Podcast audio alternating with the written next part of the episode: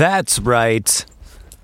No, you are not tripping balls. No one spiked your drink with LSD or PCP or any other mysterious hallucinogenic drugs. That's right, you're hearing my voice, Ben from Animalitia, and I am hosting a new podcast tonight. I know a lot of you are probably sitting around wondering, like, why haven't we been spitting out content at the rate that we used to? You know, we had Bubba on, I introduced him, people were excited, my DMs were blowing up, right? Bubba was back. Bubba was back making content. Animalitia was back after six months.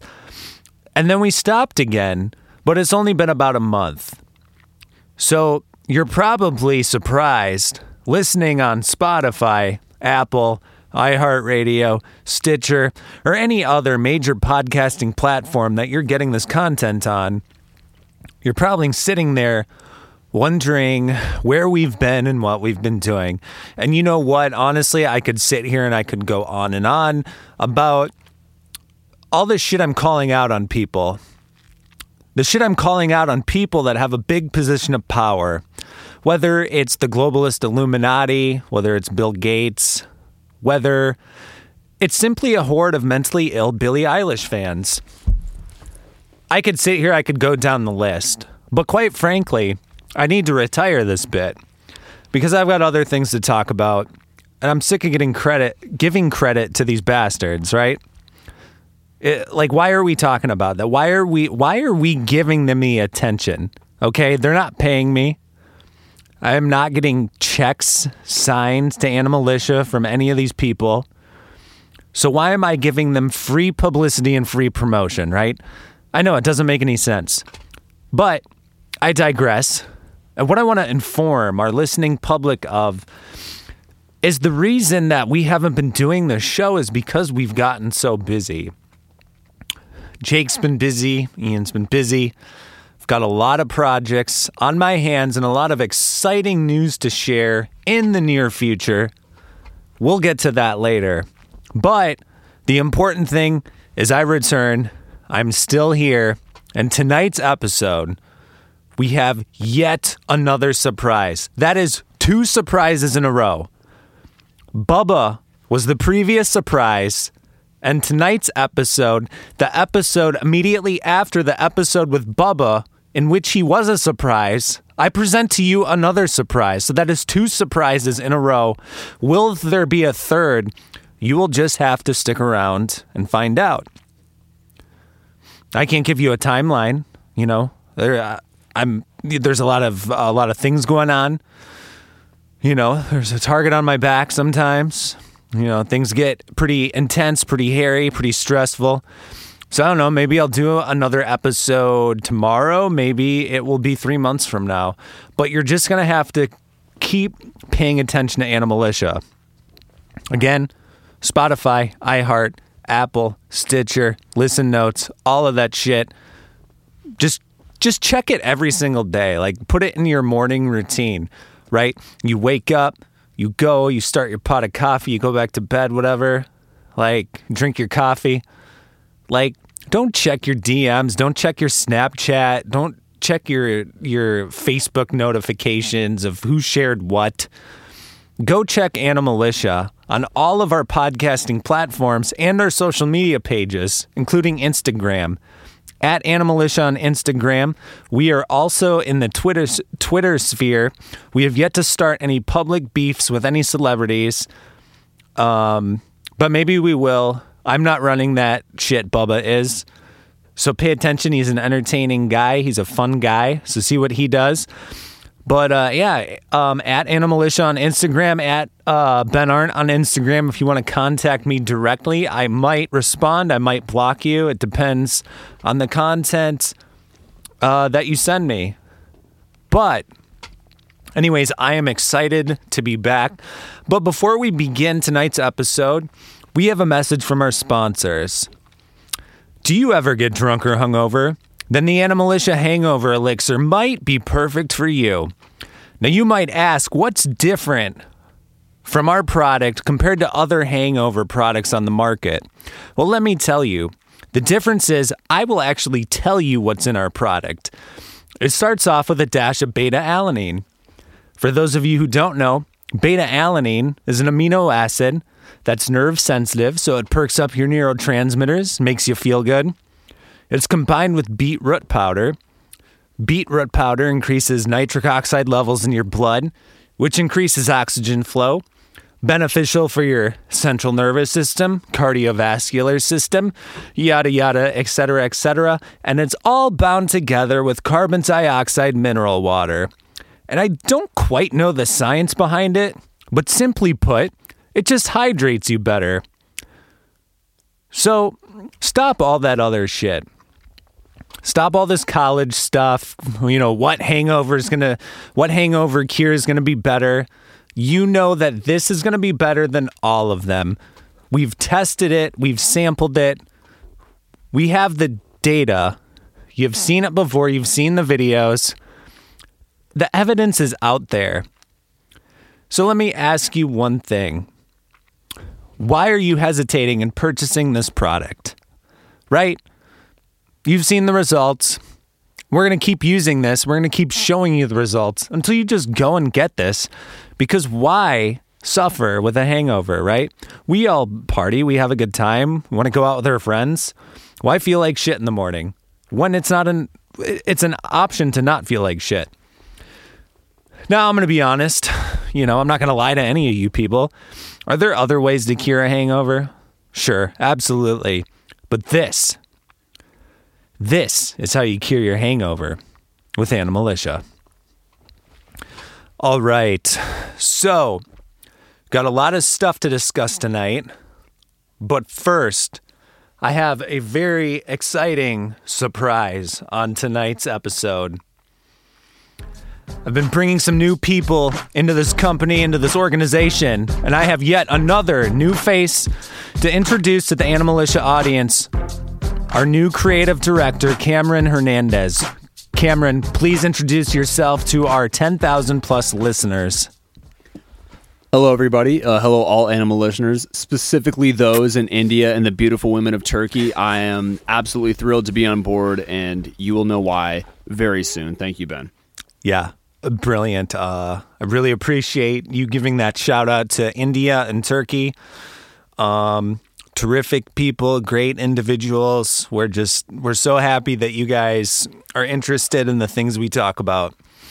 So, you know, to get things rolling here, um, let you know, uh, how did we meet? Like, t- tell everyone how how we met because it was kind of random and it was kind of um, recently, you know, just out of the blue. But um, what events fell into place that um, led you to Animalitia? Awesome. Well, it's a great question, Ben, and it is a pretty interesting story. I'm going to keep it pretty simple for you, but essentially, I am a student at the University of Minnesota, and about two or three months ago, this was later this summer, uh, I was at the frat, and it was like a typical Saturday night. You know what I mean? There's some people. There's always going to be some random people who come by. You never really gonna know who they are. And I remember there was a guy who I think looks just like Kirk Cousins, but like nobody just agrees with me from 1,000 Land of Its 10,000 Takes. What's his name again? Uh, his name is Jake. Jake. Jake came by, and Jake had come by to our Halloween party the year before. It was the middle of COVID. There was 300 people there. I have no idea how that happened. Also, it was a great party. And I remember Ben was there this night and he was just with them. And I introduced myself to Jake. I'm like, oh, what's up? Blah, blah, blah. They're out in the patio. You know, we're drinking, hanging out. And I start talking to Ben and it comes out he's an author. And I start getting interested because I'm a slut for words, as you'll find out. And Ben and I start bullshitting. Apparently, he's into horror. Apparently, he has a podcast. Apparently, he has a production company. And as someone whose, you know, uh, interests are very aligned with that, I got to say from there, it was kind of a natural connection. I know Ben and I pretty much just hit it off from there. We met pretty soon after, and then you know, lo and behold, I'm sitting here on this podcast right now, and uh, I wouldn't rather be anywhere else, Ben. Badass. Well, it is great to have you here. It is great to uh, get this started. We've talked about this for a while, and now that the holidays have come and gone, we can continue to move forward here. So, why don't you start by uh, telling our listening audience a little bit about yourself? The things you're into, the things you're passionate about, and sort of like what drew you um, into our our uh, organization here, so to speak. For sure, yeah, uh, absolutely. Um, like I said earlier, um, I go to the U, and I'm a communications major in CLA, which translation I'll be under an overpass after college. Point being, I, I like I like art, I like creativity, I like words, specifically when it comes to film, specifically when it comes to stories, specifically when it comes to any sort of performance. And so, you know, when I met Ben, like I said, it kind of you know sparked a light in me because film is my number one thing. I'm a journalist as well. I really just like writing, but horror is my number one thing. I love things that are that are fucked up that you're quote unquote not allowed to talk about. And I feel like the brand that you know you listeners you know are here for is that sort of you know let it fly nature that uh, is very much uh, akin to to why I'm here and to to who I am. That's awesome. I love it. Love to have you on board. You say something interesting. You talk about being a journalist, and I want to hit on this because so you know some people Jake and I have called ourselves independent journalists, and some people have questioned that. They've, I don't know. I feel like they're questioning the integrity of that statement. Like, mm-hmm. how do you consider yourself a journalist? Well, here's the thing. Like, it isn't me, it's all the other podcasters out there.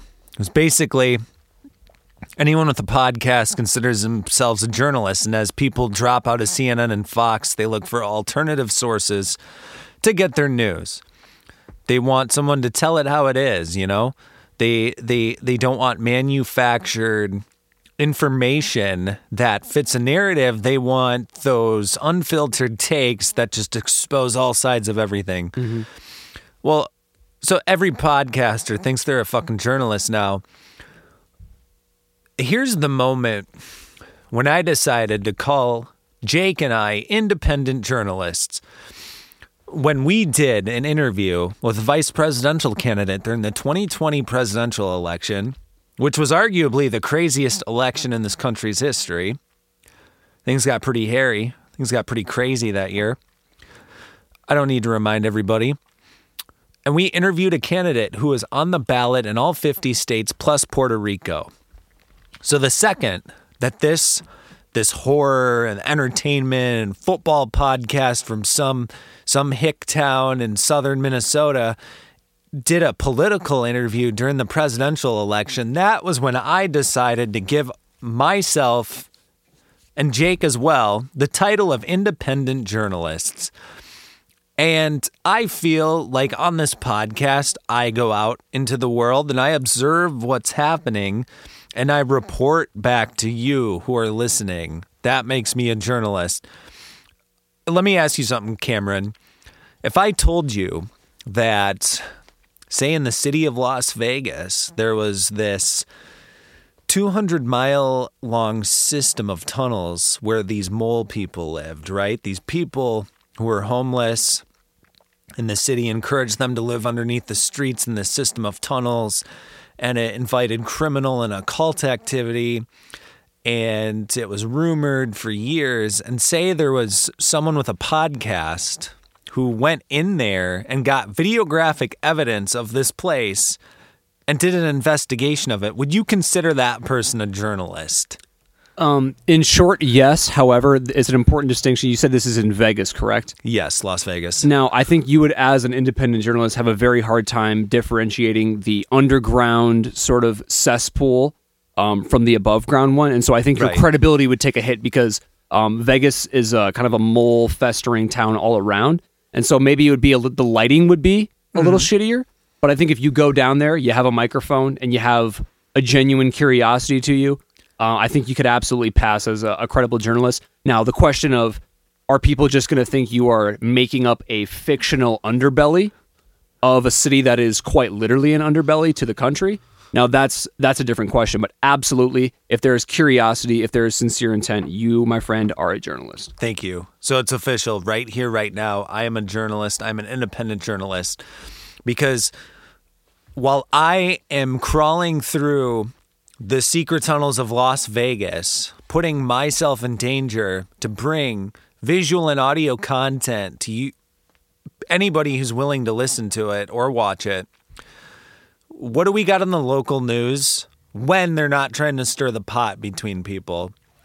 Oh, ton- tonight's breaking news is a majority of Minnesota citizens prefer hot pink to bright pink. Oh, 74 per like fuck off. Like this uh, they're either trying to stir the pot and piss people off or it's just nonsensical nonsense. Like I want to report on the real things happening in this world. So that makes me a journalist. Mm-hmm. And, you know, plain and simple. So Absolutely. I, thought- I, thought can't you- disagree. I you- can't disagree with you that. brought up a great point with the journalism thing. And I really, that was something I wanted to get off my chest. So if anybody has an issue with that, if you don't think I'm, uh, you know, we're not credible journalists here at Animalitia, uh, you know, let me know. Just uh, send me a message on, uh, you know, Instagram at Animalitia or at Ben Arndt. Um, and yeah, just let us know and we will read your comments over the air next episode, whether they're good or bad. And um, yeah, you know, um, Also, shout out the uh, mole people living under Vegas. Um, you know, we've been sending y'all food and water and shit. I don't know if it's been getting to you, but we care about you. We think your experiences is valid, and I don't care if the mainstream media doesn't want to cover it. Your stories will be told eventually. I just want to say that real quick. if it doesn't benefit them, they don't care. If it doesn't benefit their puppet master, they don't care. Mm-hmm. This it's just a game. It's you know Plato's allegory of the cave. I've I've beaten that dead horse into the ground over and over again, but I'm not going to do it again. Everyone here knows what I'm talking about. But let's move on to some other stuff here. So, film, entertainment. These are things you're passionate about. Are these factual statements? I would, uh, I would uh, hesitantly confirm. Yes. All right. Excellent. So, you know, I want to talk about, you know, we talked about uh, Halloween, right? Mm-hmm. Did you see that? Did you end up seeing it? I did. Halloween Kills, the new Yeah. one. Yeah, that's the thing about uh, any any any horror movie that comes out. I'm probably gonna see it. Um, especially when it comes to like I, big IPs like that, like slasher films. yeah. I have a I know in the back of my mind it's probably going to be horseshit. Yep. But god damn it, if I'm not going to be the first one at the theater, or I know for this one it was like on Peacock and shit like that. Yeah. Um, I I'm I'm with it. I thought it was it had it was a violent. The most recent one, it was a, it was a good it had good violence in it for a Halloween movie. I like David David Gordon Green. I think as a director, um, I like what he did in Pineapple Express. It's not a complete movie though. The movie is very obviously setting up a trilogy, and because it's the second installment, it feels incomplete. The kills are good. There's a few decent. I, there's one plot point that I like. Have you seen Halloween Kills? I did. Yeah. There's a plot. I like the plot point of if you recall the scene, like the mid midpoint of the movie when they're in the hospital and they think that one guy is Michael Myers, the guy Yeah. in the he's he's not though, right? Yeah. And so they're chasing him around. They're Right. like it's clearly an angry mob allegory, and he jumps out and he fucking kills himself. Spoilers for Halloween Kills. Go fucking see it. If you- also, don't. It's not that much worth it. This is way more entertaining to talk about it. And like, I thought that allegory worked, although the movie itself, um, like I said, it fell flat as an independent movie. I thought if you're gonna watch the 2018 Halloween, Halloween Kills, and then whatever the third one is in sequence, I think it, it functions that way. But I think as its own movie, it didn't necessarily hold up. The kills are good. It's graphic as shit. I like the scene, uh, the opening with Michael uh, when he's walking out of the house. All the firefighters are coming at him. And he's fucking him up, and he's putting the buzz on. I like that sort of shit. But at the end of the day, I think the I didn't think the story was that sustaining necessarily. But at the end of the day, it could have been much worse. But it more so could have been a lot better. Yeah. What I agree. think, I agree 100%. That was a great point. So I'm going to uh, jump right to what you brought up. Uh, the scene with the guy in the hospital. Everyone thought he was Michael Myers, and he jumps. Even though he's like death. fucking two feet tall and he's like legit fucking hobbit, like fat as shit. Right. Like, how are you going to mistake that as Michael Myers? Right. And I thought so when that happened I, I mean I actually felt something like I was like oh man this this poor guy like these people they're out of their minds and like people need to think clearly and like I realized I'm actually thinking and feeling something legitimately and it most movies don't do that mm-hmm. especially horror Yeah. so like I think that was good from an artistic standpoint I agree. I felt sympathy for that guy, and it starts to make you realize like Michael Myers evil, Michael Myers evil, he's all evil. When you realize like it isn't just the killing and the murders and the gruesomeness that is evil, it is when you get uh it's the tribalism of the people right? The Right. town people. Like they start to get afraid and paranoid and they stop thinking clearly and then they they listen to each other and they're all mad in the head. Mm-hmm. and now this they're evil because of him. And now you've got a mob of evil people and this innocent guy who legitimately had some type of mental issue now jumps to his death. Like it was uh it was interesting because a lot of movies just don't do that often. That's probably the only positive thing i'll give it. Um i liked uh, sort of in the beginning of it they sort of tried to continue from the 1978 John Carpenter film, and they filmed it even in the same style. Did, it sort of had a grindhouse looking aspect, and they kind of, uh, you know, they jumped. Um, the scene of walking out of the fire looked cool. Everything else was pure garbage in that. Like, it was almost a parody of itself. Like, how many times are like evil dies tonight evil dies tonight i mean we've seen memes we've seen videos all Right. over the internet people making fun of it mocking it but like i was literally wa- in there in the theater watching it and i was like this is so bad. Like is this a joke? Like is this serious? And like i literally had to ask it because it was so terrible and mm-hmm. so obvious like how bad it was. And like it was meant to be serious just to set up the trilogy. And here's the thing. I walked out knowing that i probably wouldn't like the movie i wasn't huge on the one before that but I grew up on that franchise is one of the th- things that inspired me creatively. So Halloween and Michael Myers is like Terminator. Mm. I will destroy every remake and reboot they ever try to do.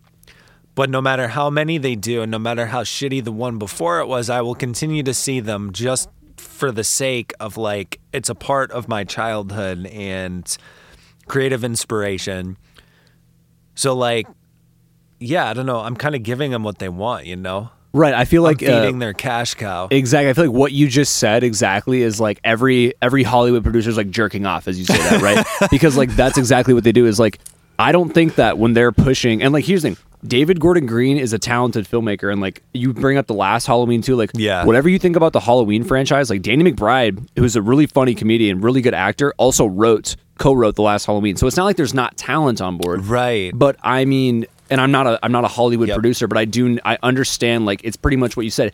They know that they're not putting out this shit's not Oscar bait, and it's Mm-hmm. Not trying to be Oscar bait. But at the end of the day, it makes money because Right. you remember Halloween. We all Uh-huh. remember. We always love the score and shit, and the score is good too. And they actually, I will give the movie credit because Yeah. I'm not gonna lie, it was very, very cut and dry. It was did not uh, surprise me at all, except for that one midsection that we referenced with the hospital. Yeah. But the score, they revamped the score, and that shit sounds good, dude. They definitely from like a the, the movie has the tits and glitter to be released in theaters, right? Right. Like it is a polished production. It is a competent film. Yeah. In terms of the story, though, like I say, they're completely, and this is a cold, the coldest take you'll ever hear. Of course, they're relying on the IP, but guess what? It makes fucking money. This movie It's- made a shit ton of money, and so did the last one, and so will the next one. It's moved beyond uh, a franchise and it's become a brand. One, oh, are you fucking And- kidding me? One hundred. I mean, like, so my dad's like 69 and like he was down to go see it with me. Like, my dad doesn't watch horror films, but like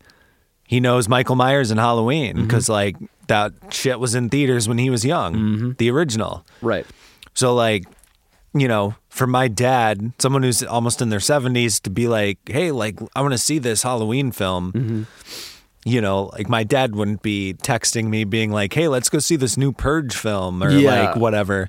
Exactly. So, yeah, it, it, it's a it's a cash cow, you know. And um so let's go back to the franchise. So the one before this, which would be the first in this new trilogy, what what was that one called? Halloween. It was just Halloween. Oh, Halloween. Okay.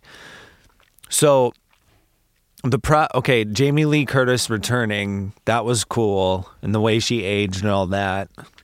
I didn't really like the story that much, and the reason why is have you seen Halloween H2O from 1998? I've seen, I think, every single Halloween movie. I think. So I actually think storyline wise, that was a good movie. because the whole thing was like it was 20 years later. Right. She had a son. He was coming for her son.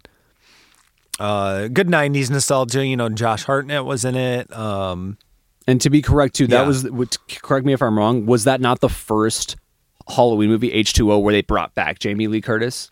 correct. So that was like a big well, thing. Well, I, I could be wrong, but like that was I remember that being one of the Yeah, big yep, selling points of the movie. was. Like, oh, Jamie Lee Curtis is back. So people are like, Yep. oh, this shit's legit. Like they're actually like doing something with a story here. Like it's not the fucking cult of Michael Myers or some bullshit like that. Which Yep. honestly, the that Halloween four I think is the curse of the one where there's a cult of Michael Myers. Do you remember Right, that one? yeah, yeah. That was uh, supposed to be like not. That's not supposed to be technically a part of the films, but like.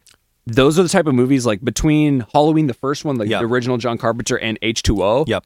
you know, I don't think anyone gave a shit other than that it was well, it was Halloween. Like you know, you're like your dad, like whoever. He's like, oh well, it's the IP. But then H two O was supposed to be, and you can take it away, but supposed to be that like, no, we're back now, Right. right? And resurrection followed. So I'm to say a controversial statement because this is what we do on Animalitia. we tell it how it is. That's right. Resurrection, it's a joke. You know, people laugh at it, how bad it was. It was the sequel to Halloween H2O. Jamie Lee Curtis gets killed in the beginning. Michael Myers goes to the. So let me break this down. Spoiler alert: This fucking movie came out in like the year 2000. Dude, I was literally So- gonna watch it tonight. like, what the fuck? all of you can get fucked, okay? I'm not spoiling anything. Anyway, spoiler alert. So the end of Halloween H2O, Michael Myers is pinned between a tree, and Jamie Lee Curtis takes an axe and chops his head off. He's hmm. dead for good. But now there's resurrection, right? In the early 2000s, how does he survive that?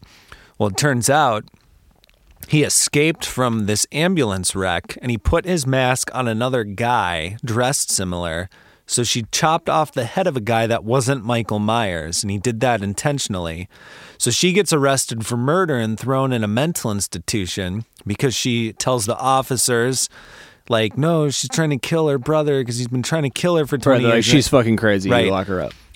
So she's in a mental institution, high security, and uh fucking um and she's paranoid and she's hiding all her pills and medication in this doll and she's all creepy and old and he comes in one night as she called out and they get into a scuffle on the roof of this building and he ends up killing her and she says see you in hell michael and and then, so, anyways, he goes back to the house in Haddonfield, which is abandoned. And then there's some like internet TV show. And this is like back when there's like Blackberries and shit. So it's kind of funny to watch now because it's so like.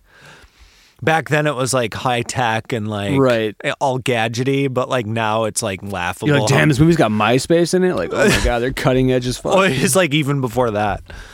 Now you'd have like GoPros and like legitimate like, you know, cell phone like application. It's kind of funny to watch now. Bianca Kajlich was a star in it. Busta Rhymes. oh, that's right, Busta Rhymes, dude. Which he was hilarious, by the way.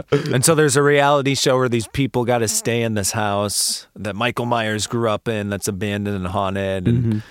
they try to do some stir up some scares for the internet show and then Michael Myers turns out to actually be there.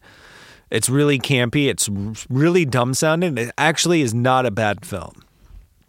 I would e- agree. everyone on the internet's going to disagree with me. So I think you- it's endearing. I think it's um it's just uh risky enough to where as to anyone who says this is stupid, why the fuck would you take it in this direction? I'm like honestly just the fact that they risked something at this point, like yeah, it's a little campy and maybe it's a little people like, "Oh, it's pandering to the shit. This is Michael Myers." Dude, it's like this is the fucking what 97th fucking Halloween movie. Like can they just are they allowed to like throw like a new premise on it? Like I appreciated the movie for what it was. I thought the Right. premise was worth the price of admission if that. Right. Um, yep, totally. So I actually don't think that's a bad movie. It was entertaining. I saw it in the theater. I had a good time. So now let's go to Rob Zombie. Dude, So, yeah, I was I was about to take it there too. I have some I have some shit for Rob. So Zombie. his reimagining of the original, from an artistic standpoint, not a personal one, I think it is great. He gives a backstory to Michael Myers that wasn't done before, and you learn about the trauma he endured as a child and what led him to be a serial killer. In the beginning of the film, you have sympathy for him, even though he's the evil one. Mm-hmm. And then the second half of the film is basically a complete remake of the 1978 original. A complete remake. And- like there's some shots that he's like direct Yep. with it. And it's done well. And I think combining those two elements together was a unique way to reboot a franchise. Mm-hmm. I think he did a great job. Now, the sequel to that, Halloween 2, in my opinion, is the perfect Michael Myers movie. Why? So, first of all, the beginning of it is just epic and brutal. Um, it shows Laurie Strode. Uh, what'd she do? She shoots him at the end of the the original, and the beginning of the second takes off right in that spot. And she's traumatized. Her friends are dead. She's covered in blood. She's holding the gun. And it shows her in graphic detail going to the hospital and getting stitched up, and you're watching the surgeries and shit. It's very brutal and realistic, which Rob Zombie does in his films. And he comes to the hospital, Michael Myers, that is, to uh, come for her again, and she's got to escape. And it's intense. It is terrorizing. It's, I like uh, that sequence. uh, and you know, Rob Zombie kind of has that grindhouse type of effect. Oh, God, yeah. That's who Rob grimy. Zombie is. Yep, uh, it's great, and I mean, like her trying to go down the stairwell with like the IVs in her and her leg in a cast, and there's like blood splattered on the wall, and she's got to turn and go the opposite direction. Mm-hmm. Right. Going around all these corners in the hospital. Brilliant filmmaking. And then she wakes up and it's a, a, a night terror. And it brings you into Laurie Strode's world of where she is a traumatized young woman who survived this massacre and she's severely mentally ill. And Michael Myers is basically in her head ruining her relationships. She's going to therapy. So it's a very realistic take on Right. what it would actually do to someone to be in a situation like that. Mm-hmm. And you've got this situation with Michael Myers where he's we don't quite know what's going on. I know it was a remake, but I don't remember the original enough to know how much of it was verbatim. But he's traveling across um you know the landscape trying to make it home and he's got these delusions in his head um, of his deceased mom who killed herself because of what he did and her angelic form is basically coming to him in his delusional psychosis and she's telling him that he's got to come home to her and he's got to bring the sister there and they can be a family and like this is sort of like what he wants. So as he's traveling across the landscape he's killing everyone and he's on this murder spree and it's it's um not quite said exactly what his motive is, but it's implied that he's got to kill Laurie Strode and all of them will be together when they're dead. And this is all based on a delusional psychosis of his mom because he's got mom issues. Right. It's actually very interesting. And the end of it with uh, the guns in the cabin and they accidentally shoot Laurie Strode and and they all end up sort of dead and it's it, it's it's emotional but it's kind of like intense and kind of hardcore too. I, I I think it was the perfect Halloween movie. I think it's incredibly underrated. Um shout out to Tyler Mane. I think he did a great Michael Myers too. I would agree with that. And um He brought great physicality to the Mm-hmm. role. You really um here's what I'll say is like uh when it comes to Rob Zombie, like I uh I all right, I take it you're a fan of Rob Zombie? No, um Really? So I think he's artistically good. Um, actually, a really cool guy, like super nice guy. If you've ever heard him on Joe Rogan, Yeah, oh, Rob, Um, Zombie's a great interview. yeah. So some of his movies are good. There's elements that are good. So Rob's. Uh, so there's two things, two sides to him. The one thing he does that I hate, that I hate about horror, just the reason I write it and I want to get into it and film it is it's shock for the sake of shock. Mm-hmm. Everything's got to be as disgusting as possible, as like gory, as sexual, as just disgusting as possible to stir that up in you. Right. It's, Which it's is kind of all punchline, no setup, in my Right, opinion. exactly. Which I Rob Zombie can pull off gratuity. he can, and but sometimes it's way too much. Well, like- here's the thing: the opening yeah. scene, the first Halloween, the first Rob Zombie Halloween, Yep. like the opening scene where you like meet Michael Myers, right? Right. Is like that fucking. He's at the dinner table or something like that, and like this is the first line of dialogue you get in the movie. It's like. It's like the, the shitty dad, stepdad. He's like, "You're a fucking cunt, bitch," and they're like arguing and shit. I'm like, okay, like I get it. You're painting that they're in a broken family. Right. I understand that, but like, bro, like you got to lube us up a little bit if you want this shit to hit. Not that I don't understand what you're trying to do, but like you know what I'm saying it's not hitting as effectively if you're just jumping right, Right. into like the griminess of it, right? Right. So I felt that was sort of a realistic um, portrayal for that specific movie. So like uh, where I'll criticize him is um, like Devil's Rejects or House of a Thousand Corpses. So Devil's Rejects, it's a great story. I mean, it's brutal, it's disgusting. I get it. It's an interesting it's an action horror film. And the first one, House of a Thousand Corpses, is a straight up like Texas Chainsaw Massacre fanboy tribute movie mm-hmm. that's even more brutal and disgusting. Right. Um, and that's the purpose. Devil's Rejects is interesting because it's more of an action film mixed with that. And the character arc and all of that is there, but um, it makes you feel something, which is he's an artist, so he's succeeding. But there's a point where it's like, all right, so this Otis character is sticking this gun to this woman's head and making her give him a blowjob.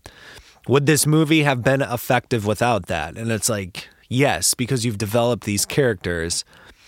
So, like, the scene is thrown in there just to, like, piss you off and just for the sake of being gross and making it disgusting. And that's the shit that I really hate about horror. Mm-hmm. But he is the guy who can pull it off. Mm-hmm. So then there's films like 31. Have you seen that? I have not. Okay, so It's it a Rob starts- Zombie movie. Yeah. Okay. So it starts off with this epic cold open, which I've always loved. I've written a lot of cold opens in my films and shit. And uh there's a really good villain and grimy and gritty and like just like the cold open sets up so much. And the plot's really simple, like the way it's advertised. It's a group of people in a carnival and they get trapped in this like satanic uh in this underground thing of this like satanic group of carnies and they're all clowns you know and they make them play a fucked up game and they got to survive it Okay. really simple and like knowing Rob Zombie's style, like the grindhouse style and just creepy methed out killer clown and Right. a hostage situation. How are you fuck that up? And it's so the emphasis is just on the violence and the disgustingness that it falls flat. And it was a shame because the beginning you got this villain that it, I wonder if I can here. Hold on. I wonder if I can play the clip. Should, should we go for it? Let's Like, do it. Is it 31? Was this a more recent movie that he made? 31 is about two or three years old. Okay, so it is one of his more recent movies. Yeah. Uh, let me see here. All right. So, And while you're pulling it up too, you know, you mentioned uh you know, Rob Zombie, I think it was one of the movies you mentioned is like a Texas Chainsaw like homage. Yep. I've always thought that Rob Zombie, instead of making the Halloween franchise, would have done numbers in remaking Texas Chainsaw. And I know that there are movies coming out before and after that, but I, I think a, a Rob Zombie Texas Chainsaw is right up his alley. And though I appreciate the Halloween attempt, I think Texas Chainsaw is much more his style, and I Right. would still see a, a Texas Chainsaw Rob Zombie movie to this day. interesting. So, you know, he's redoing the Munsters. Is he really? Yeah, he's making a movie hmm. with his style. I think that could be interesting. It could be interesting. Yeah. All right. So let's see here. All right. Let me make sure I got the right one. And to our listeners, I don't know if y'all are uh, Rob Zombie fans, but uh, personally, I know whatever Ben says about him, I probably agree. I respect Rob Zombie a lot simply because of his balls as Yeah. a creative. I think he's just willing to go for the throat. Um, the subtlety is probably where I differ, but all in all, Ben's about to show you this clip. I, I fuck with Rob Zombie. Rob, if you're listening, I know you are. I fuck with you. You're a creative, you're a purist, and you make whatever the hell you want to make. I'm gonna see it. But that's the beauty of art. You know, we've all got our different takes. I prefer a little. He does a too too much of the close up grindhouse for my feel, but I fuck with Rob Zombie for the record. Yeah. I will watch anything he puts out. Um, you know, they made a th- uh, a third movie to Devil's Rejects, right? Oh, was it threes? Three from hell. Three from Hell. Yeah, that was okay. Who was the actor? Uh, the main, the guy like the Sid main, Haig that Yeah, he passed away. Didn't Yep. he pass away during production? Yep. That's so fucking sad. I know. Um, do you feel that the movie suffered because of that? And I mean that in the So, most like pure way possible. I feel like they in, they tied it in in a perfect way, Mm-hmm. and it actually made the story really relevant, mm-hmm. uh, really good. So they were making it. He died, and then in the story, so the end of Devil's Rejects, they all get shot down in a car, uh, like a right. a Thelma shootout. and Louise energy. Right. they died. They all got shot like 20 times. So, and I was like, okay, how do you do? Devil's Rejects was a good film. I'm like, how do you make a sequel? And they all died at the end, right? And then, so they shows them all going to the hospital, and it's got that really good grindhouse feel to it. And it's all like really brutal looking. And then, uh,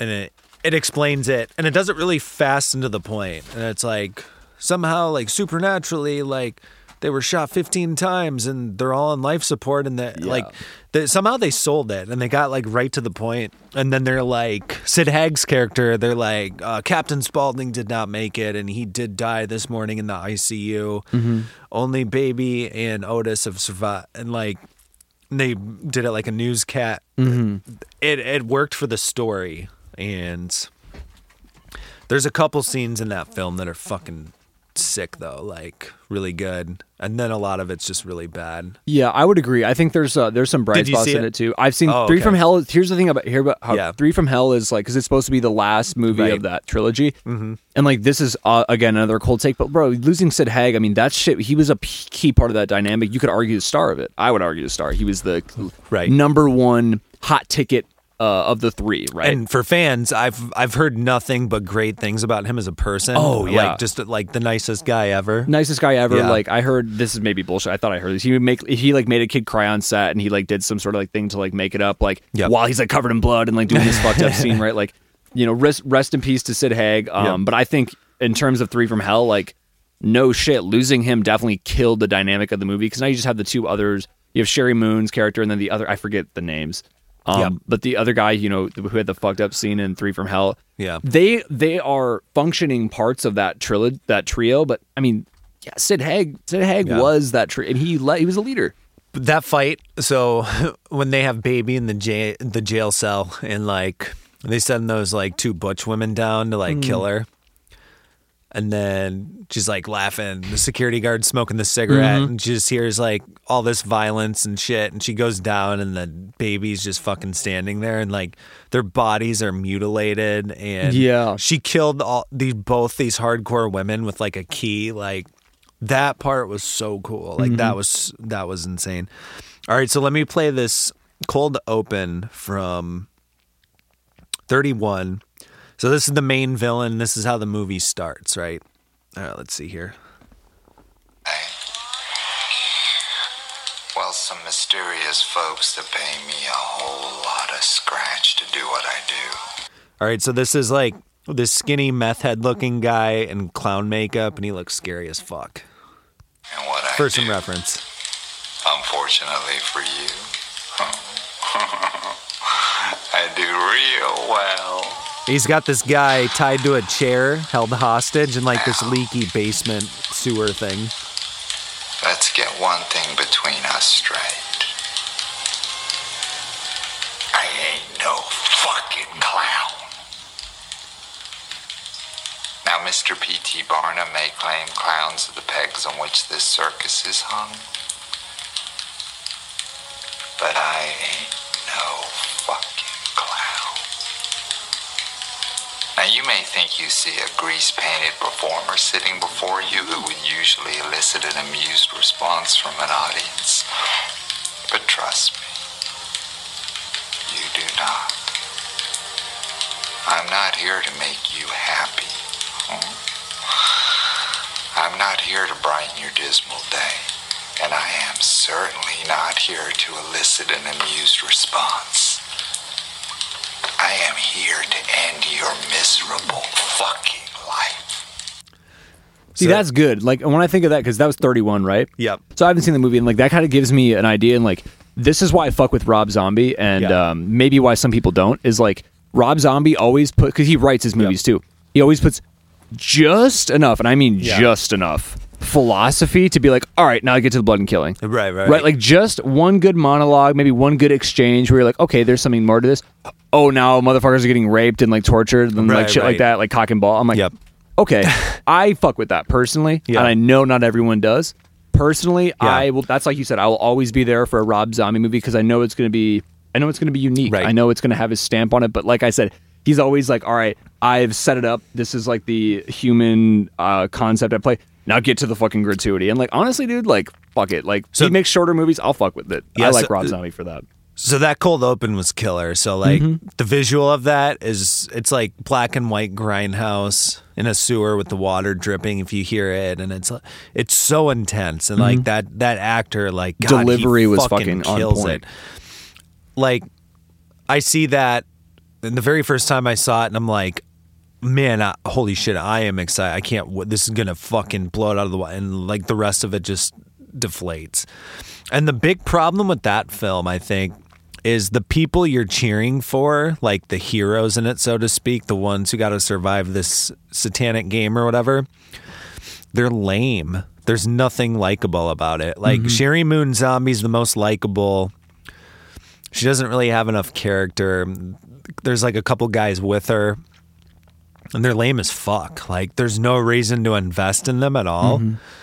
And I th- that's kind of the direction he was going in was it was just grimy all around. But Yeah. like if you had a really likable, like a very pretty actress that you like just really innocent and likable or like a guy that had a, a goal or s- some objective and you wanted him to survive mm-hmm. if you had someone to root for, that film could have been so sick. Mm-hmm. And like I think that's all it needed, but it was just again um, you know, shit for the sake of shit, which was kind of a bummer cuz I don't right. know. It is too bad too, and like um, whether it's Cuz that goddamn that I like I'm a nerd for cold opens and that guy fucking killed it. Like that set so much shit up. Like, right, and then now you're God, dude, just you're put engaged, just right? like cast Sylvester Stallone in this, and have him go down to the carnival and you know just like Uh, yeah, how much to play this game? It's like, all right, Sylvester, you got to read the lines. Actually, no, but like, uh, honestly, when it comes to boy, nice makeup you got on. like you're a clown. I'm not here to amuse you. But no, when it comes to Rob Zombie movies, the thing I um, and this is more like this is kind of uh, cheeky, but like I, he, obviously he's putting he's putting his wife in a lot of these movies, Sheri Moon Zombie, Yep. who's like obviously like very very beautiful actress, but like. Um, and I'm not shitting on Rob Zombie for this because I have to think that I would probably do the same thing if it was my position. But like, if Right. I'm a director, right? You're Rob Zombie. Here's ten million dollars. You wrote the script. Yeah. Cast your wife in it. I mean, bro, he's showing off her. He's showing her off, dude. Like Right. there is scenes. He's she's a stripper in the Halloween movies. Like, Uh-huh. do you think that shit was by accident, bro? Like, and so I think there's a you know I haven't seen 31. Is that what it's called? 31. Yep. And like she's one of the people in the movie, and like I definitely think you talk about oh the the character other than her, I just wasn't that invested in the script. And like for Rob Zombie writing it, making it, blah blah blah. He's just like, well, my wife's in it. Like she's good to look at. Like you know we I know her pretty well. Like so for him, it's just like well this is really entertaining for me, but it's like sort of like it's like okay well that's a almost kind of like an inside joke almost it's like you know your we know your wife's hot blah blah blah and y'all you're talented but at the end of the day bro like i think that's the one that whenever you hear criticism about rob zombie right like i'm sure you met people like oh rob zombie fucking sucks blah blah blah if they know how to argue and if they're able to articulate why that is it's Yeah. going to be something along the lines of kind of like what you were saying is like there's no point to it all. This is fucking stupid. This is just gore and sex and blood for the sake of gore and sex and blood. Yep. And I think that that's I think that's too black and white. I think Rob Zombie has objectively way more creative merit than people give him credit for. But at the same time, if you are quote unquote the average viewer, yeah, I totally fucking get how you're gonna shit on Rob Zombie because of his very gratuitous in your face style. But personally, however he goes about it, I, I do respect him because it, it is unique and he does have a voice to what he makes. You know, he'd be a fun artist to work with. Oh yeah. he'd be such a cool guy, a chill guy to hang out with. But like, you could kind of see him doing his thing, and you could be like, "No, no, no, no, no."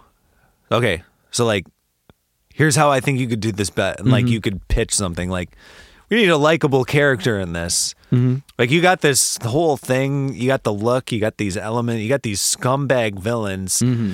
We don't have a character to root for. Right. And yeah, of course, Sheri Moon Zombie can be one of them, but we need someone else. We need like some backstory. Like we need some good to come out of it. Is there a happy ending? Does good overcome evil? If they're not going to overcome evil, because it hasn't happened in these other films, why are we going to invest in it? Right? Right. It's just because of the visual gore. Is that it? Let's give the audience both. You know, like it'd be fun. He'd be a fun person to work with. Absolutely. And like I said earlier, and like this is something I'll always push for because I just really think he would make a killer Texas Chainsaw boot movie. I really do. Yeah. That movie is the perfect grungy, shitty, like garbage, sweaty. His films are very sweaty to me. Yeah. You can feel the humidity in the fucking those scenes that he puts out, right? And I feel like that's perfect for like that back backwoods Texas like fucking torture like that's Rob Zombie's wheelhouse to me. And like whether it ever happens or not, I will always say like I will be the first motherfucker to buy a ticket to a Rob Zombie Texas Chainsaw movie. All right, what about this? You ready? I'm ready. Rob Zombie does a reboot of The Wizard of Oz. Oh my god, are you shitting me? what the fuck would that even look like? I wonder. I really, I genuinely wonder what a Rob Zombie Wizard of Oz. If they're like So- Rob Zombie, you have to make it. He's like, all right, All right, I'll so do it. all right, so we're directing this. All right, This is- Obviously, this is- Dorothy is, going to be Sher- Sheri Moon Zombie is going to be Dorothy. Like, let's be unless he's going to go. no, no, no, no, no. Oh my God, hell no. she's going to be the witch. Who? the she good gonna be? witch. The good witch. She's gonna be the good witch. Yeah, because the good witch was like blonde and she was like loving and middle aged. Okay, and is this an R? I assume this had to be an R-rated Wizard of Oh Oz, yeah, right? Yep. So okay, so, so this is our film. We're doing Wizard of Oz. Okay, Rob Zombie's directing it, and like, you know, we're writing it with him. Mm-hmm.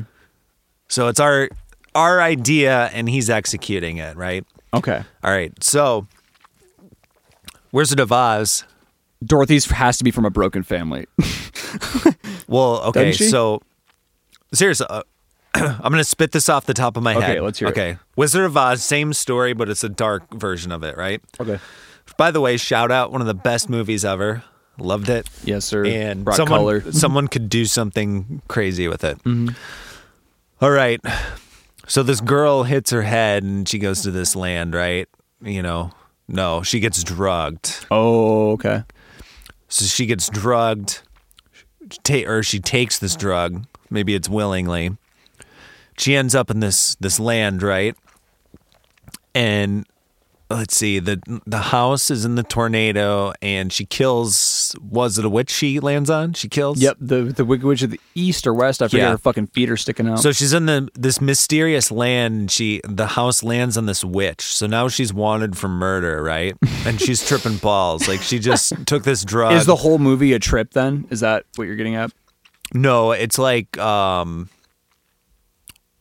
she was high and then she like woke up and was like, "Oh my god, I was so fucking high. Like what happened?" Like it was af- the aftermath of doing the drug and that's where she is, right? So are there still Oompa Loompas running around, or is that? oh shit- yeah, yeah, yeah. Like like she the drug transported her um how would you describe it? It created a ripple effect in the space-time continuum as drugs do. and she just got trapped there. Like, okay, uh, but she's like lucid sober once she's there. Yep. Okay. Yeah. I like it. But the drug itself kind of broke the space time continuum and now she's in this land sober post drug overdose on this hallucinogenic cactus thing she smoked or whatever. Right. Like we're not in peyote anymore, type shit.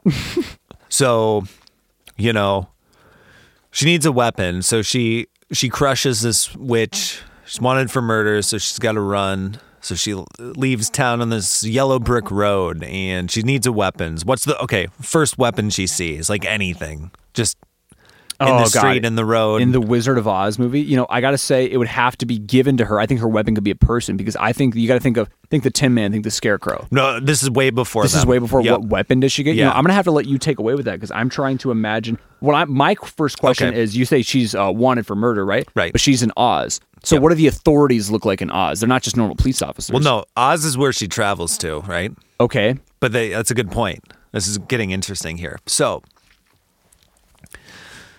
okay, so I'm gonna say she breaks off. So the witch is dead, and she's got the slipper. Doesn't she steal the slippers and put Fuck them on if or I something? remember. Okay. God damn, it's been a while. I think she because she wears the. Does she wear the ruby slippers at the end or? Dude, honestly, Tom? like, fuck if I can remember. Damn, I gotta brush up on my like. Okay. I can I grab one of your beers? Dude, yeah, you got the shit. Yeah, go grab do, you, do you want one? Yeah, here. I uh, actually have to take a piss real quick. I'm going to grab both beers for you. You just keep this uh this Okay. uh, Wizard of Oz idea Tom going. and I are gonna look this up. All right. All right, Wizard of Oz, Tom. When she, Don't steal our idea, by the way. All right. you do not want to mess with the Animalitia legal team, okay? The greatest legal team that's ever Hi, been. I'm Tom. Hey, Tom is here. All right. I produced this podcast. Yes. Sound engineer. All right. So the house falls on her. The witch's feet have the red slippers on. No, she takes the slippers and puts them on, right? She goes down the yellow brick road.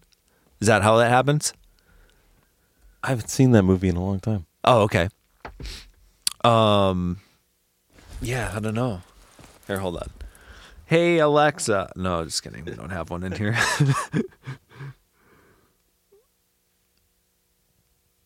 um But but we're thinking about how Rob Zombie would make a Wizard of Oz movie. Yeah, so I'm trying to. Th- God, I gotta. Okay, Wizard of Oz plot. Wizard of Oz. Okay, I gotta just remember the plot of it because I'm mixing some stuff up.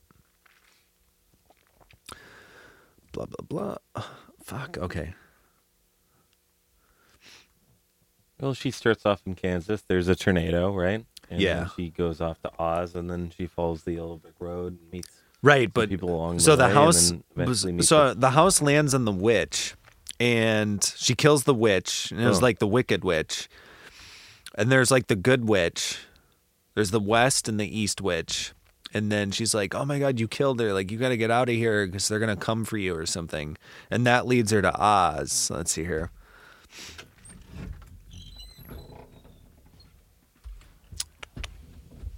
All right. Is the script done yet? No, we're we're still digging into the the shoe thing. All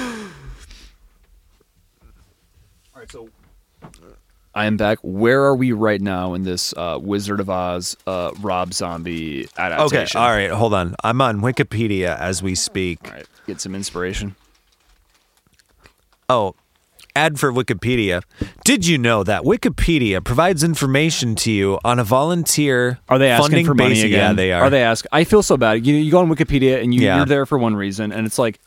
It's kind of like when you are like pulling up to a like Right. a exit and there's like a homeless guy out there and he like l- makes eye contact with you and you're like, I know I'm not going to give him money, but Right. like, damn, do I feel bad? Right. And you just keep scrolling on Wikipedia. Like it's the same feeling. You know right, what I'm right, saying? right. Yeah. no, for sure. appreciate for a moment how crazy it is that the concept of Wikipedia actually worked. I know. Right, right, right. Dude, I hope we get a Wikipedia page. Okay. Glinda, the Good Witch of the North, and the Munchkins welcome her as a heroine, as the falling house has killed the Wicked Witch of the East. As the Munchkins celebrate the end of their enslavement by the witch, the Wicked Witch of the West arrives to claim her sister's ruby slippers. Wait, hold on. Oh my god, so she kills the good witch. The the house lands on the good witch and the wicked witch comes to take the ruby slippers. And Glinda transfers the ruby slippers to Dorothy's feet. The witch swears revenge on Dorothy and vanishes. Glinda. Wait, I thought she died. Hold on. This is confusing.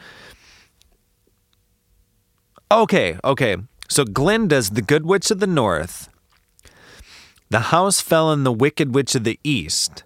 The wicked witch of the west comes to take the ruby slippers off of her dead sister. Mm-hmm.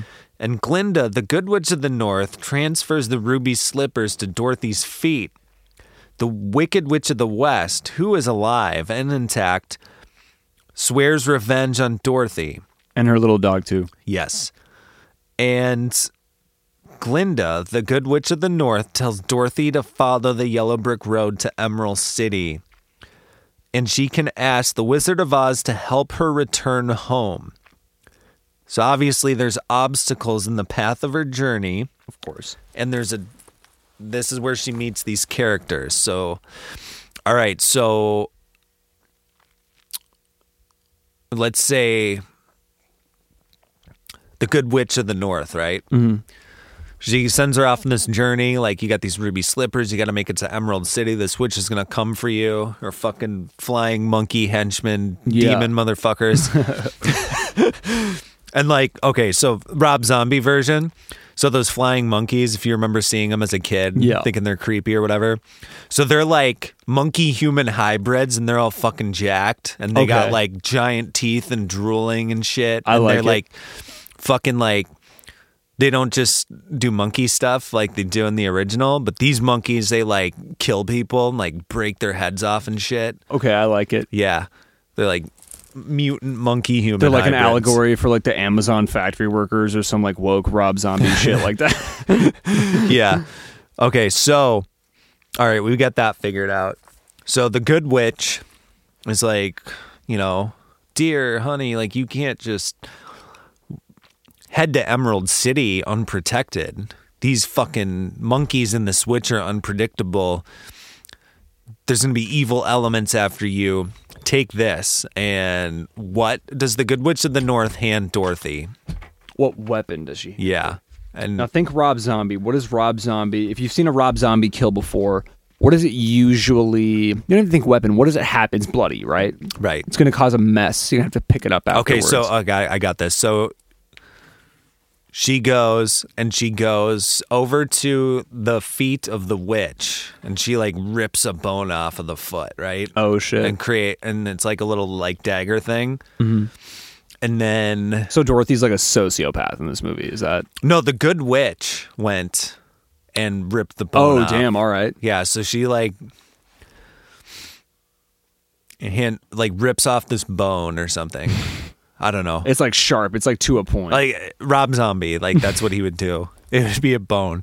So how would you make a weapon out of a bone? Like I feel like here's what you could do is like you maybe the bone is like the first starting instrument, like that's Yeah. like the base of the weapon, and then just until she finds another meets- weapon. Right, but like Right. each any when she meets the lion, when she meets the scarecrow, when she meets the Tin Man, they each give her another element to the weapon. Oh, that like sure. by the end of the movie, it's like it's like an arc on its own. Right? yeah, the weapon that, is that was arc. kind of the advice they gave her. They Right. each brought something different, and so it's like that, but it's physical. And so like maybe the witch is like, take this bone, and Dorothy's like, what the fuck do I do with this bone? Be like, you'll see soon. or some shit. Exactly, Like some, yeah, mis- some like ominous like figure it out. foreshadowing shit Yep. like that. Right. Okay.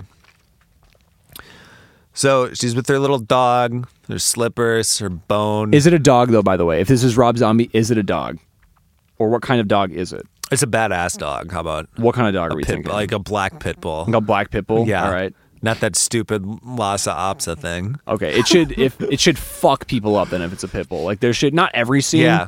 But like it should come in handy. It should be kind of like um Like it growls and like drools and shit. Right. Exactly. You Oh, what I dude, mean? it could kill one of the monkeys. Yeah, like kind of like in uh, Once Upon a Time in Hollywood, how Brad Pitt, uh, Yeah, at the last exactly. scene, he like Yep. whistles to it and just like Oh, fucking fuck dis- yeah. you know tears ass. That Yeah. kind of that kind of vibe. Right. Oh man, for sure. It's gonna be dope. Um Hold who on. do we like as Dorothy, wait. by the way? Like if we if Rob Zombie I was just casting, gonna say who who is Dorothy. I was just gonna say. So She- okay, so Sheri Moon Zombie is Glinda, the good witch. of the Okay, West. I think Sheri Moon North. Zombie as a Yep. witch is- Hun- is ideal. 100%. Okay, who is Younger- Dorothy? younger Um, actress, Yeah, dark. edge has an edge to her. Yeah, brown hair, dark hair. um, Either one. Shit, that's good. Who? Nah, she doesn't have enough of an edge.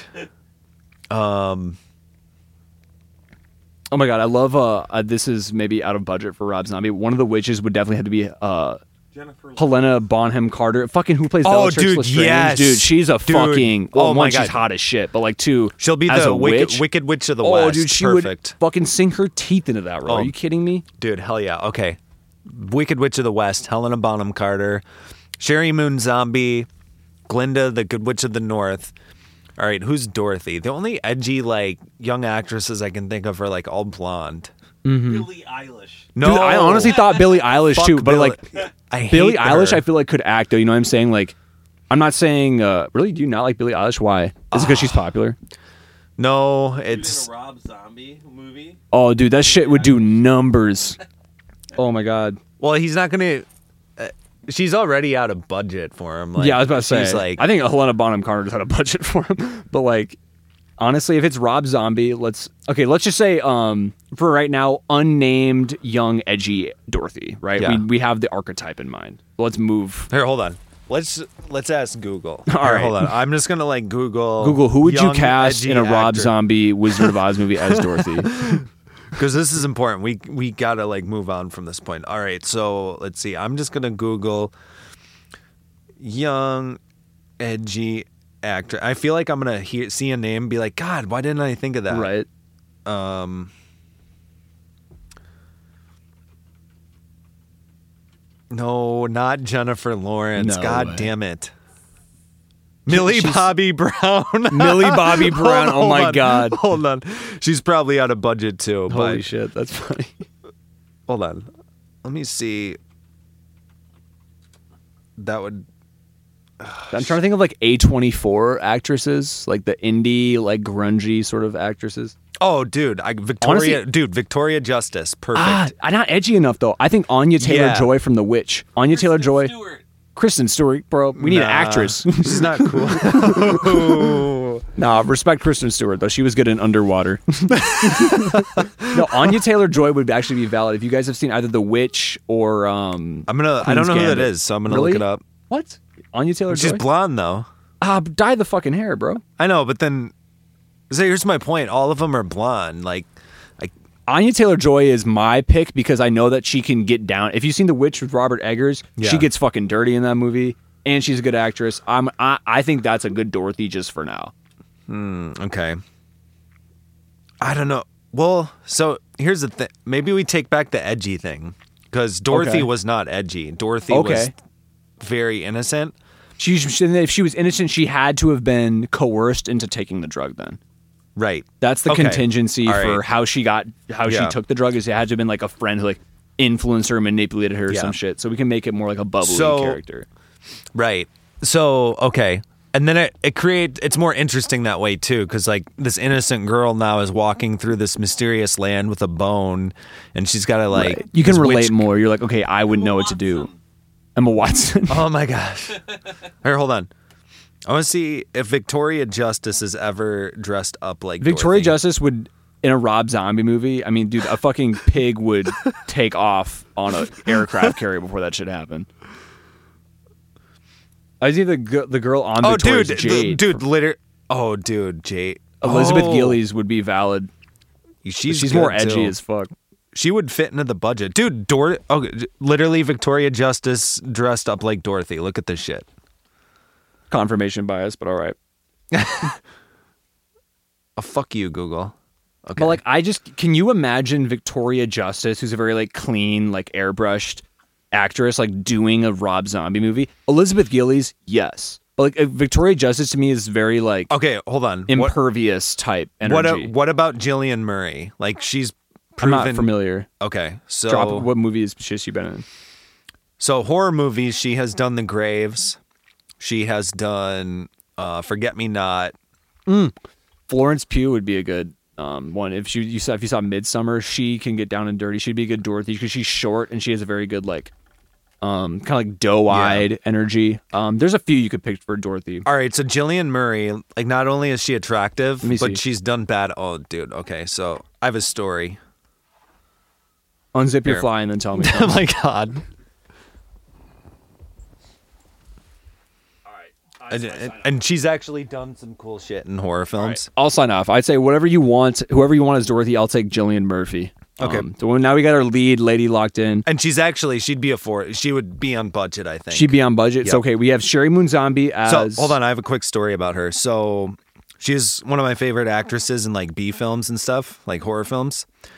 And when we started this podcast after a year and we started to book guests, I'd been shut down by a few people after we had Spike on.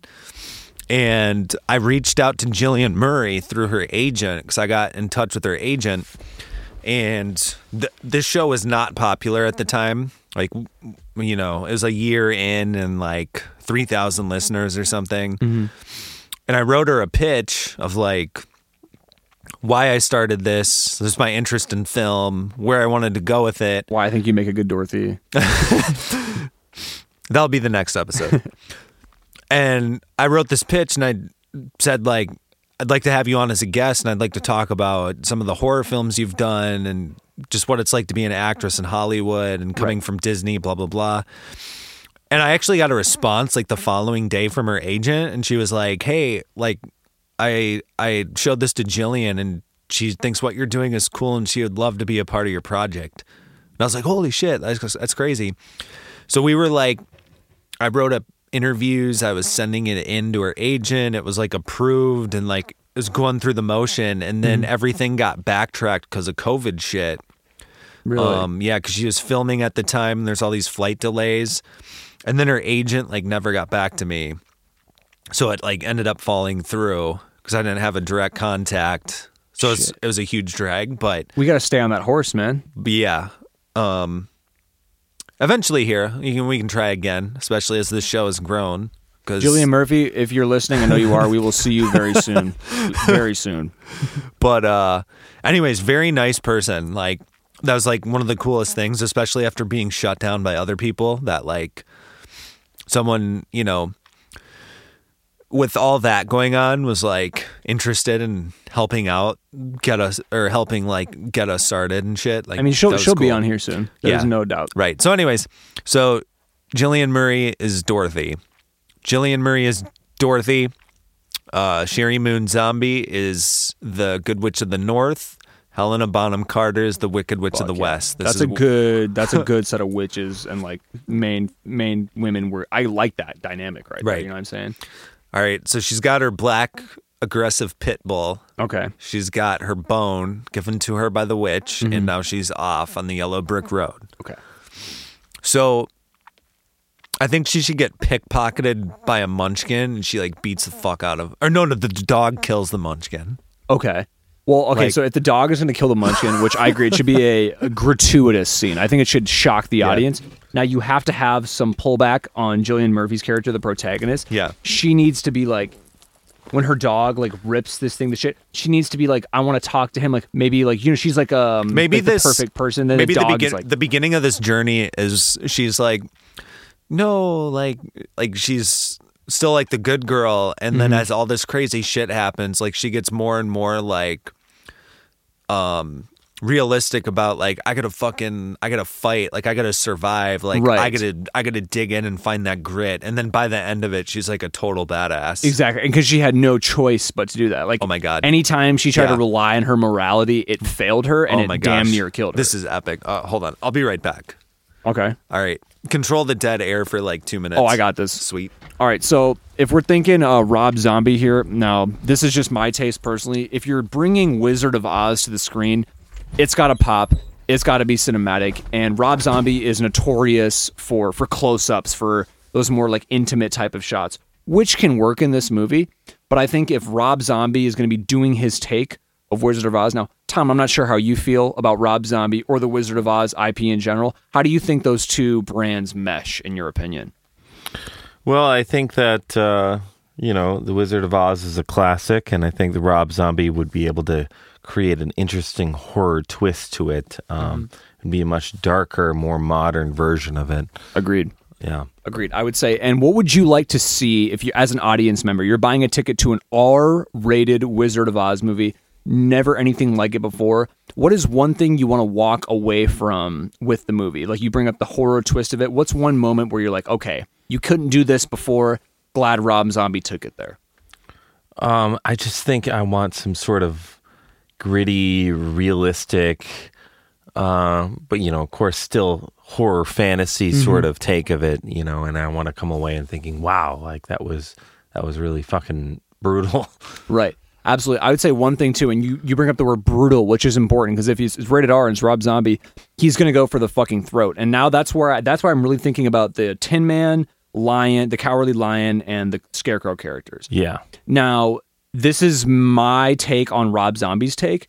The Tin Man, one of them needs to be an incredible. They need to be, I think, have incredibly vile, fucked up backgrounds, and I think maybe maybe they had a history of violence or assault, and they did these horrible things. Maybe they were canceled, they were shunned, and they're like desperate, like they're in shambles. You know what I mean? We're basically like recovering drug addict energy for the Cowardly Lion, for the Tin Man, for the Scarecrow, but you're rooting for them. Kind of like in Devil's Rejects or Three from Hell, where these are obviously despicable characters, but god damn it, there's something about the way this story is put together that you just can't help but root for them. And I think that should be a huge point of contention for Dorothy, our protagonist, as you're meeting these people who are are fucked up, have done horrible things. Um, whatever the whatever drugs are going around in Oz, I promise you, these scare these guys have done all of it, and they're horrible. They have shitty past, but god damn it, they are sympathetic characters, and I think that's a huge part of this movie is taking the darkest elements of this source material, flipping it on its head, and going, "What do you think about this, audience?" Ben, what would you like to see? I just asked Tom from a Rob Zombie. Like, if you're buying a ticket to an R-rated Wizard of Oz, what do you want to walk out of the theater going? I'm glad they put that in there. Um, I think what we just discussed with Dorothy, I want to see her character evolve from innocence into a badass, mm-hmm. realizing that, as you said, part of her character arc and her story is that all of those good girl things were holding her back. And in order to survive this mysterious land with all these monsters and stuff, she had to dig deep and find that darkness to overcome the evil. That's what I want to see. Absolutely, Like, absolutely. the victim isn't the victim the whole time. Mm. and working our way back into kind of the nitty gritty of the plot and the narrative, you said she puts her feet on the yellow brick road. The story kind of kicks off. The inciting incident's already underway. Where does the story go from here? All right, so Okay, so let's see. So she's got the bone, the pit bull. And she has no idea what this bone is for. She's like almost debating getting rid of it, but like for whatever reason, she's just like, "Fuck it." Like I, I what is this? yeah, shit, like right? she doesn't has, doesn't have any options, so she holds on to Mm-hmm. it. So this is when the Munchkins are like, "Yeah, follow the yellow brick road," and they do that annoying song. What is a what does a Munchkin in a Rob Zombie movie look like? They're hideous, Hideous, They're fucking freaks, abominations. Oh, you just- products of incest should be implied heavily. Oh yeah, like it's a fucking. They're basically mutants. They're like kill me energy, right? Right. and then they start singing this song, and she's like, No, stop singing. Stop. Stop singing. You guys need help. And they're like, "Eh, Follow the yellow brick road. And she's like, No, no. And then maybe she has a flashback from like the drug she took. Okay. And maybe it like shows her a vision of something. Like maybe it shows her a, viv- a vision of Emerald City and what it looks like. Okay. And she like falls over. Her dog's looking her face, and she gets up. She's like, "We gotta go. We gotta go to the Emerald City." And then the Munchkins are following her, and they're doing their dance. And then maybe that's when like the dog attacks one of them. Okay. And maybe like they like try to jump on the dog, and then that's when the first moment when she's like, "Get off my dog!" and she like fucking punts one of them in the face, Right. and then then they like take off running or something. Absolutely. I love uh, I love that kind of confrontation with the munchkins. Something that I think of is that like let's say the dog has whether the dog has or hasn't like gone crazy and killed someone yet. You know, at some point you got to think of pacing is that at what pace do you want to introduce and what order do you want to introduce the scarecrow, the lion and the the tin man, whatever Rob Zombie's version of that is. Now, I think the confrontation she has with her first real obstacle, whether it's the munchkins, whether it's the monkeys, should put her in that sort of flashback Yeah. state where, you know, maybe it's a flashback, maybe she's incapacitated for a moment. And when she wakes up in some way, you get the introduction as she's coming to to one of these characters. Maybe it's someone who saved her and you don't know who the fuck it was. She got out of this. She's in a different spot. She's wearing different this. She's in a different place. And now you can kind of seamlessly work your way into here's this character. Because you want to think of a way you can kind of seamlessly introduce these characters in a way that feels natural to the Yeah. obstacle she's facing. All right. so let's see here. So she like comes to the woods and there's like this creepy cabin, I think.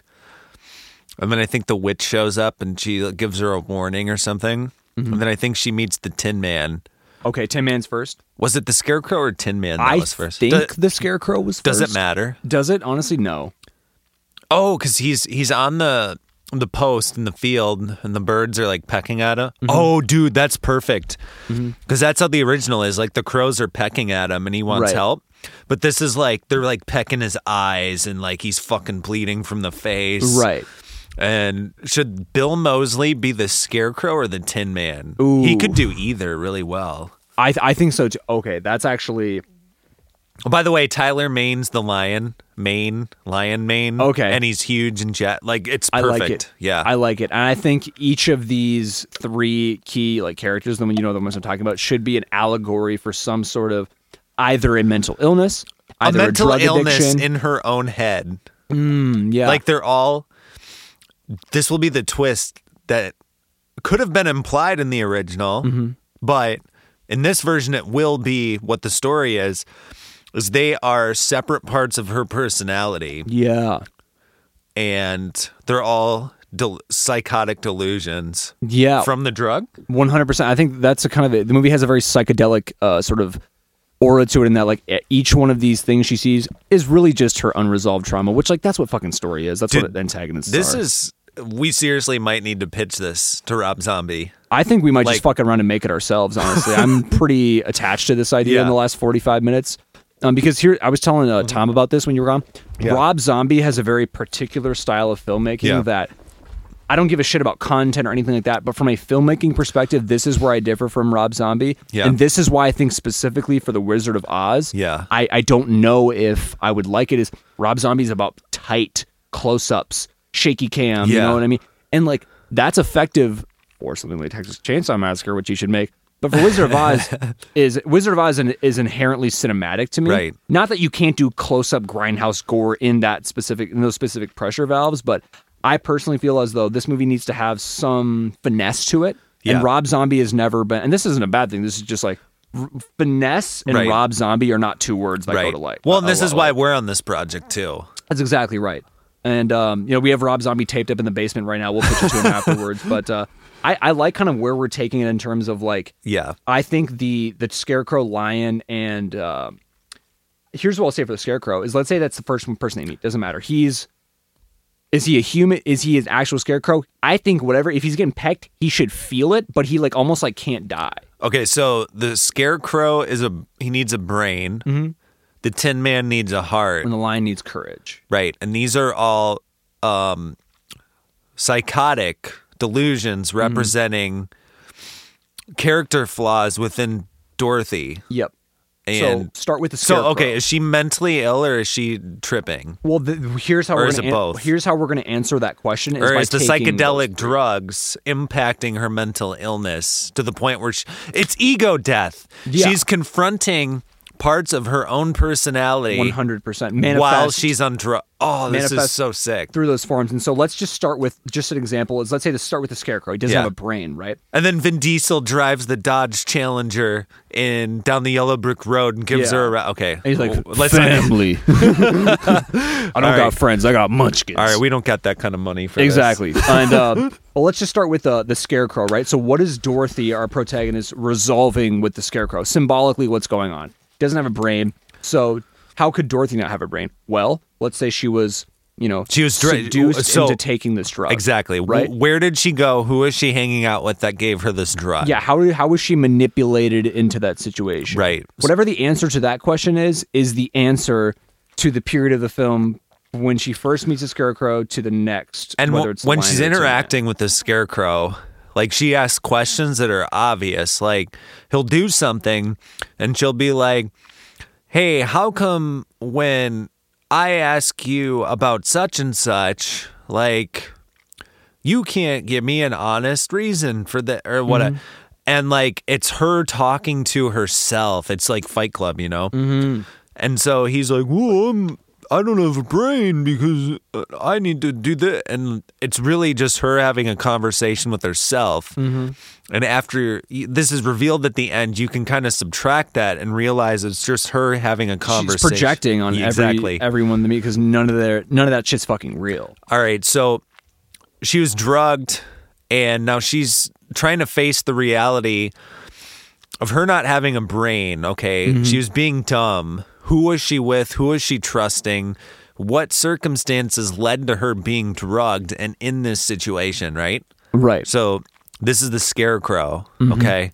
Absolutely. So I think for that, uh, let's just say that Dorothy, before she took this drug, let's say Mm-hmm. it's modern age. Let's say she's at a party, whatever the fuck it is. She's with the wrong group of friends, whatever they're doing, drugs are getting high. There's, it's not the good environment, right? Uh, Salt of the earth type shit. So okay.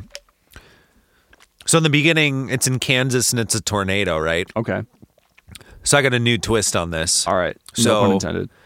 it's like a party and it's in Kansas and it's like, you know, a farmhouse or something, bunch of high school kids, whatever.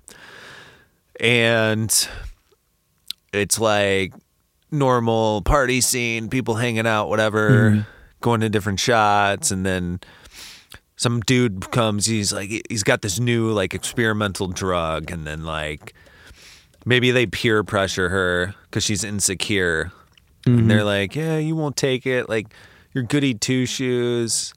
Blah blah blah. So and why then- does she take it? It can't just be, oh, if she's so goody two shoes, she wouldn't have, she would just been Well, she gets gun. pressured into it. So why? Was it a? Was it like? Was it a a, boy that she was trying to impress? Was it a group of friends that she was about to fall out of? Was or it she was trying to get into? Was it both? Right. Yeah. Was it the the wrong people in general? Like a little bit of all of the above. Right.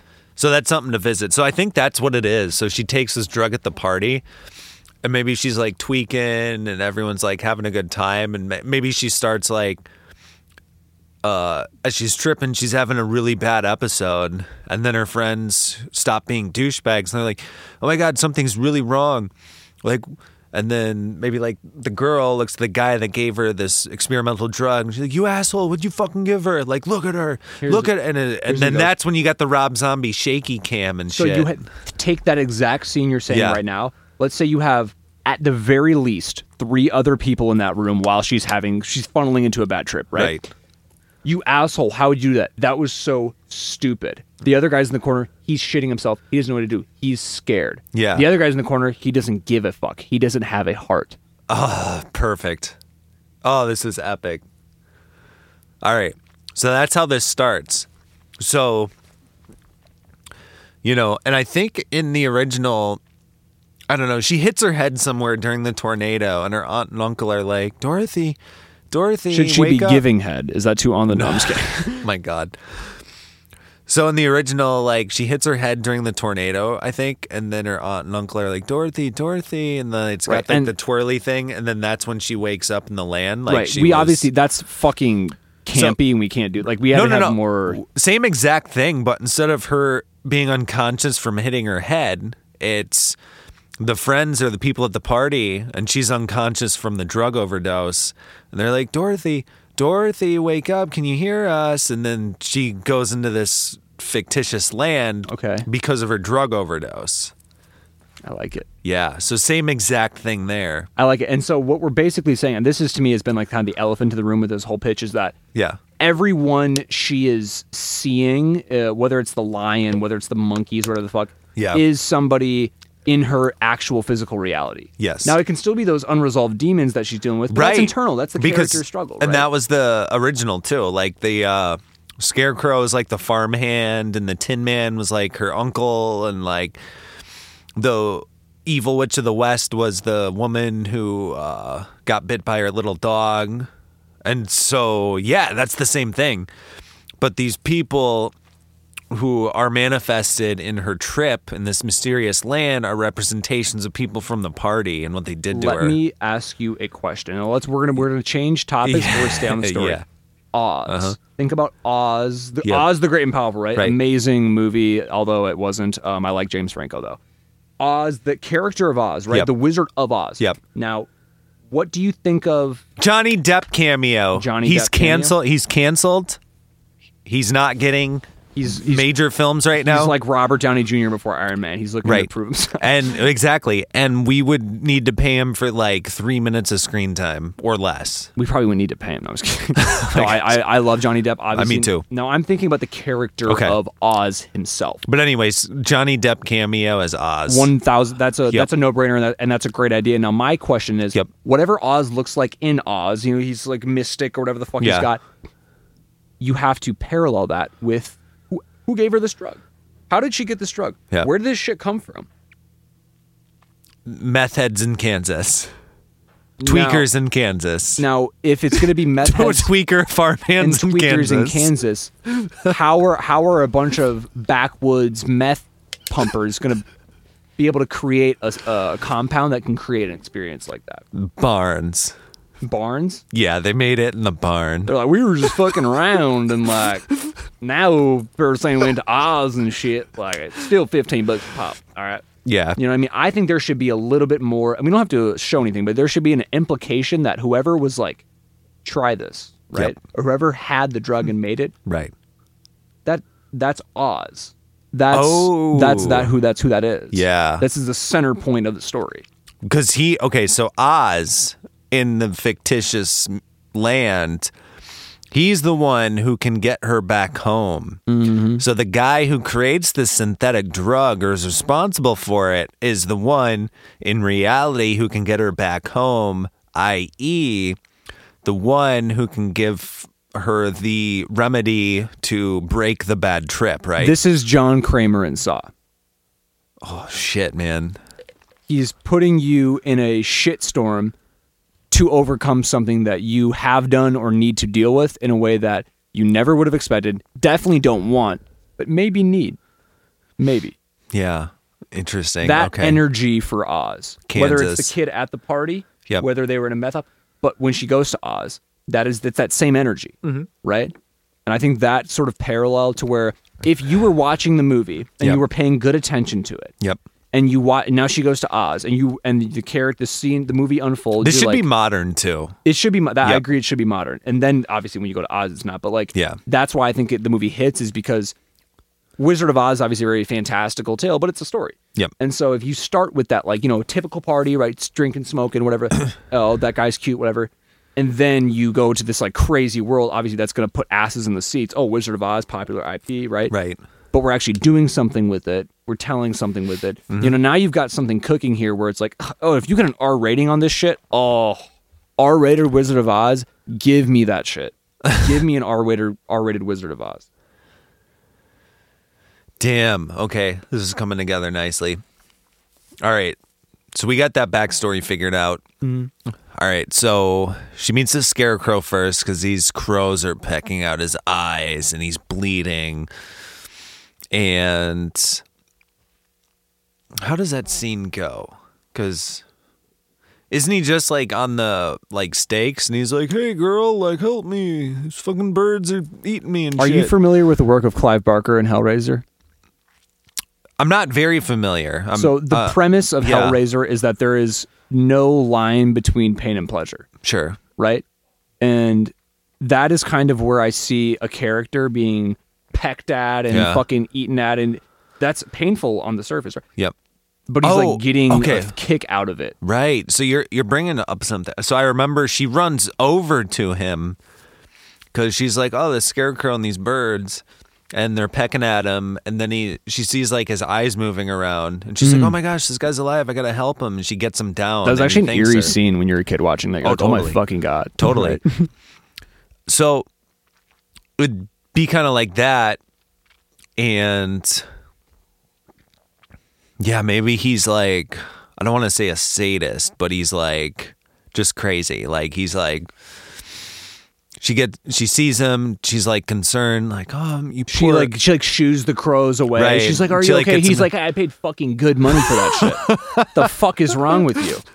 And she's like, it doesn't even know what the hell to do. She's like, "What? Who the fuck? What is this shit?" Well, no, Then it- you get to her first real kind of trial as a character. Well, no, I think it should be a little more like indirect like she should be like, "Are you okay? Are you okay?" And he'll be like, "Are you kidding me? I've never felt more alive." Yeah, okay, okay, I like that. Yeah. He's like, "What? What do you mean? They were just pecking your eyes out?" And he's like, oh, "The pain gives me pleasure.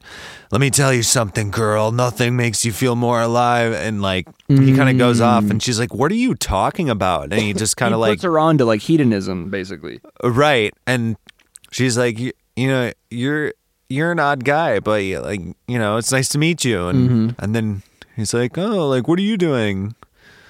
She's like, uh, I I was tripping balls and uh, I killed this witch, and this other witch is trying to kill me. He's so like, yo, where'd you witch- get where'd you get that shit? Right.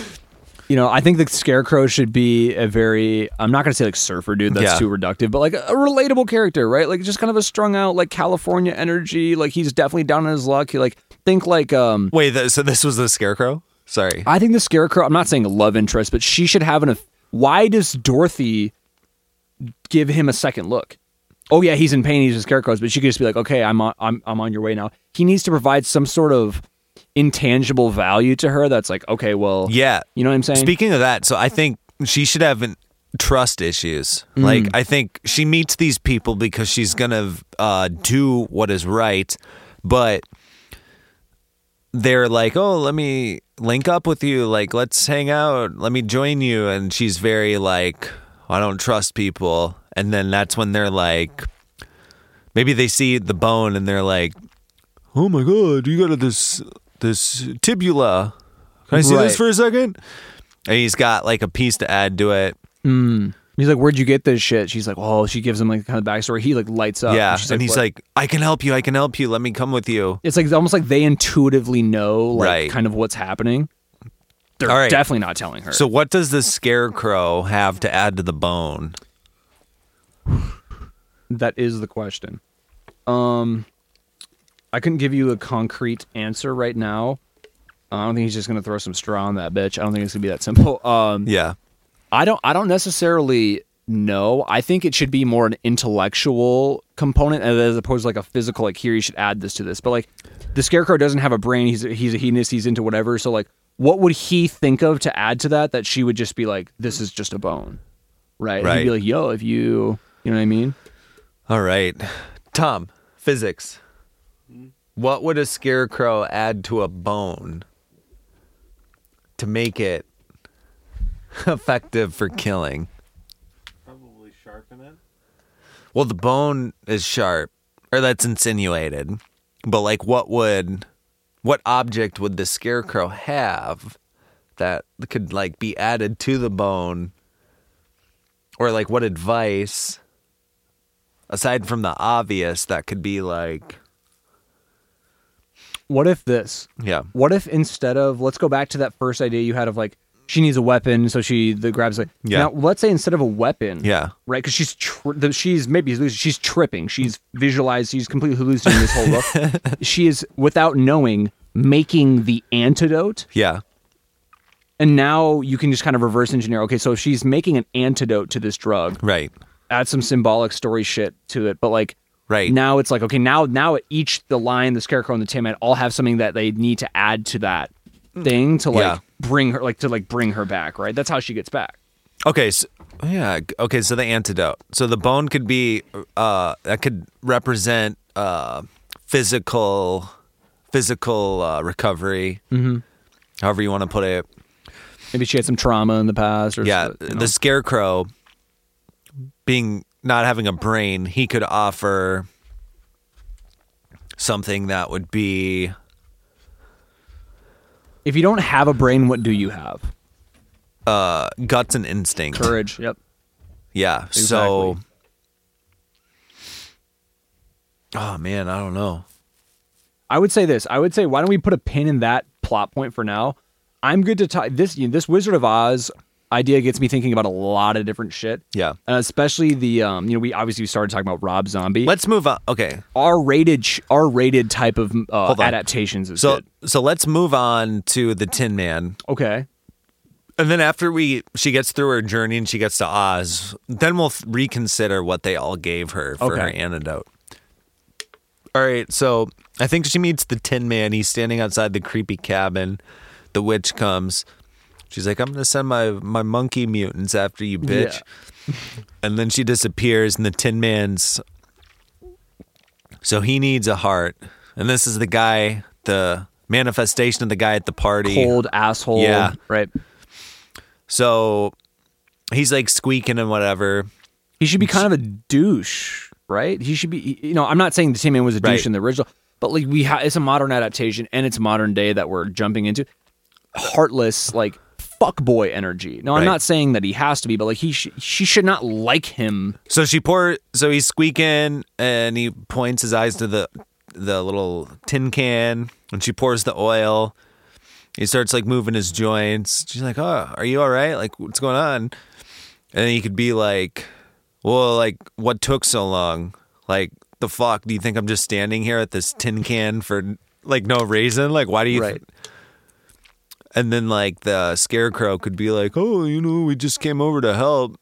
He Right. could be like, "Well, yeah, like again, it took long enough. Like, what were you guys thinking? Like, do you not have a brain?" He could say that to the scarecrow. He's like, you fucking dimwit. you, He's like, yo, that was kind of harsh, dude. Holy shit. you stupid straw-looking bitch! Like, what the fuck? Like, dude, have a heart. My God. oh, he could totally say that. Be like, you don't have a heart, and then he could turn around and like get all like angry and be like, fuck. He, like He's like, I also don't have a stick up my ass. He should be like a silver tongue. He should be like a. If he's heartless, like, if you want maximum entertainment value, like, Yeah. if you're gonna make him heartless, like, make him clever. Because if you have a clever, heartless motherfucker, you can write shit in a movie that you'll Yeah. never be able to say in real life. Oh, that that's You know what I'm saying? Yeah. So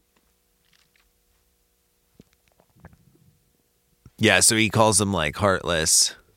And then like and then they slowly, as the ti- uh, now we focus on the Tin Man and the Scarecrow's dynamic because they're at odds, right? yeah. and like now they're slowly starting to warm up each other through their trials. Maybe they get like like you know molested by a monkey, whatever the fuck the, the plot's gonna throw at them.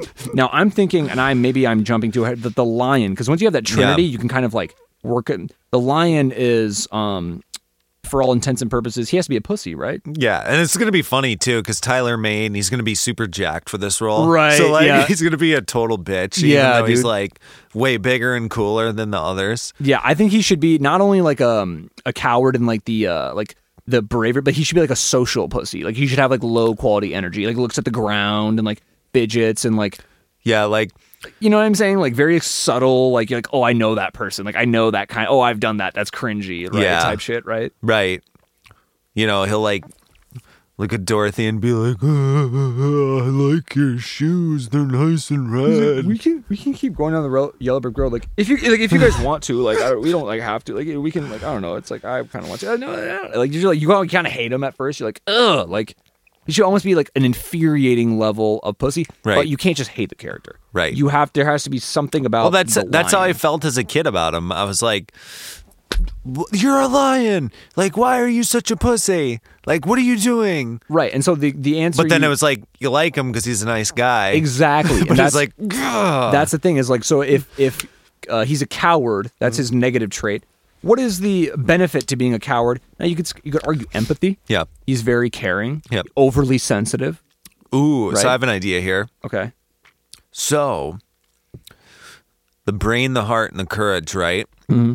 These psychotic delusions of Dorothy's issues.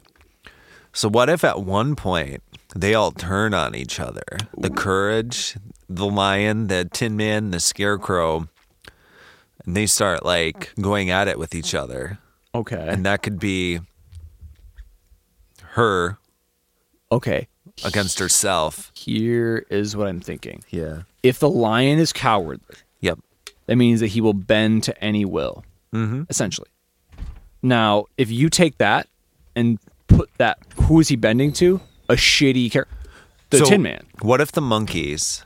Yeah, perfect. But so the mutant monkeys say they like capture the lion or whatever, they ambush him. Mm-hmm. They're like, we're gonna kill you. We're gonna kill you unless you do what we say. Mm-hmm. Oh, anything, don't kill me. He's a Like, puppet, right? Right. and they're and then they make him do something really bad. Yes, he has to do something fucked up because he literally just not has the backbone to stick right. up against it. But this is interesting because he's a pussy.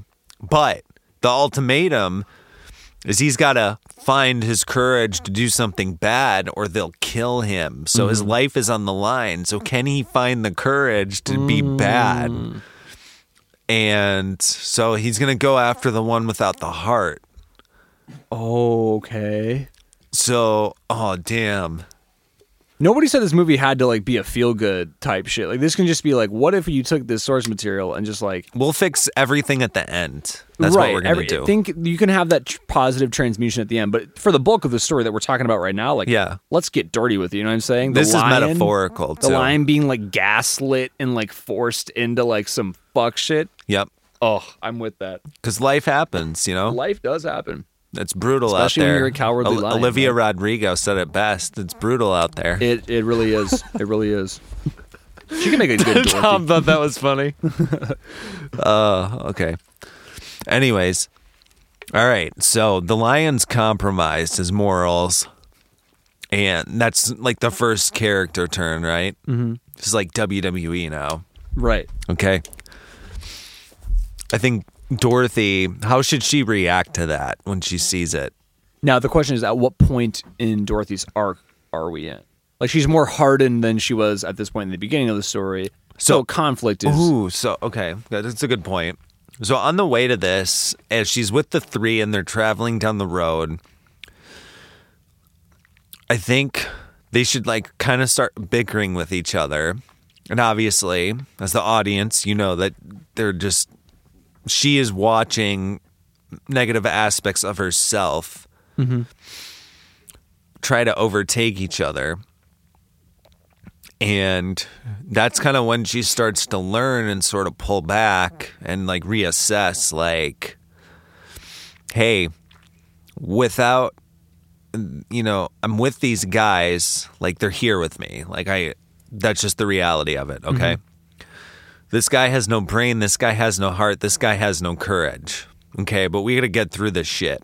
So, how are we going to make this happen?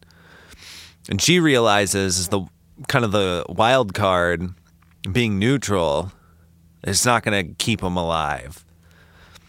So each confrontation they have, whether it's with the mon- deformed uh, cannibal munchkins or the mutant monkeys or whatever the fuck, she just she finds a little bit more grit. And she has maybe to. She has to. Find right There's no choice.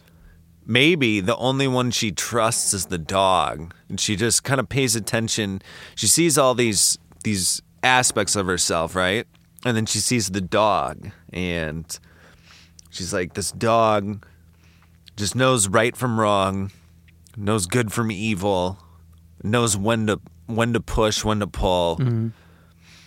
and she gets like very close with the dog. Maybe she like takes on the dog's character. And the dog teaches her how to dig in and find that grit, mm. become animalistic, so to speak. I like it. I like that shit. I think um, I think what's interesting about that is obviously if the dog's an animal, Dorothy's a person. The dog's animalism is going to come through in physical expression. He's going to fuck someone up. He's going to protect her. Now Dorothy's and she can she can, she should be doing some like brutal shit in the movie, Right. like ship killing someone. But I think the the this movie has like an intellectual component that can be just as fucked up as the physical shit. Right. And that's where Dorothy's dog, the animal, her inspiration comes through. And I think there should be um you know, whether it's the witch character, Helena Bonham Carter, obviously fantastic actress. Let's say, I don't know how much you see her being in the movie, but let's say, let's she, I, from what I remember in the movie, it's very foggy. She pops in here and there. Yeah, you know what yeah. I mean? And I think when that happens in this story, Mm-hmm. when you get that antagonist popping in, it shouldn't just be like "Nyeh, nyeh, nyeh," and like flies away. I think there should be like a very like a, um, a substantial though brief exchange. Yeah. that is highly relevant. And as though let's say three of them happen before she gets to Oz, each one that she gets goes toe to toe with this witch, it's an intellectual cock off. Right, this witch is beating the shit out of her at first. She completely like gets her. Second one, she you know gets a get a get gets draws blood a little bit verbally, and then the third one, it's an even match. Maybe Dorothy's even a little bit better at it. That's where that animalistic sort of quality starts to come out. on top of her, you know, maybe fucking someone up with a wrench at some point, whoever the hell weapons Right. they got there. You know what I'm saying? Excellent. All right, so the lion's the first to turn. Does he kill the? Does he destroy the Tin Man? I think he should. That would be if he like gets his courage and like realizes he's a fucking Yeah. lion. Yeah, That's interesting because I think when the lions flip switches, there should be a brutal outcome. right. It has to be. It's a fucking lion for Christ's sake, you know. And so, the Tin Man to me is if you're gonna have him kill the Tin Man. Now I know it's a fucking Tin Man, but you got to make that shit feel like that is a person dying, right? Because you need to sell this transformation for the lion. You need to sell. How do I know that the lion's really a lion now, right? Yeah. Did he just like push? Did he growl really loudly? No.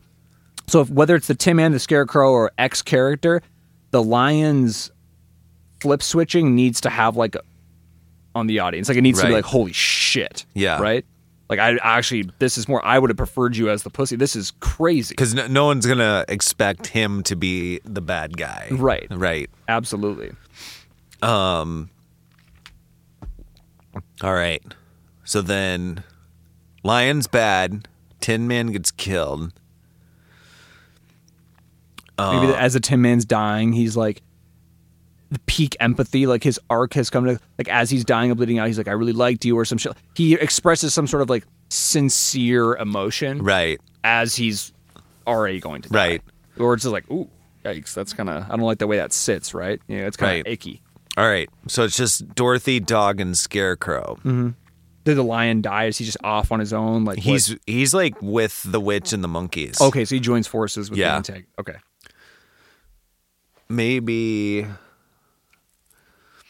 Maybe he gets double crossed and the monkeys kill him after. I actually like that. Okay. I think that's I think that's cathartic from an audience perspective. I Oh. like that. So let's say they're monkey.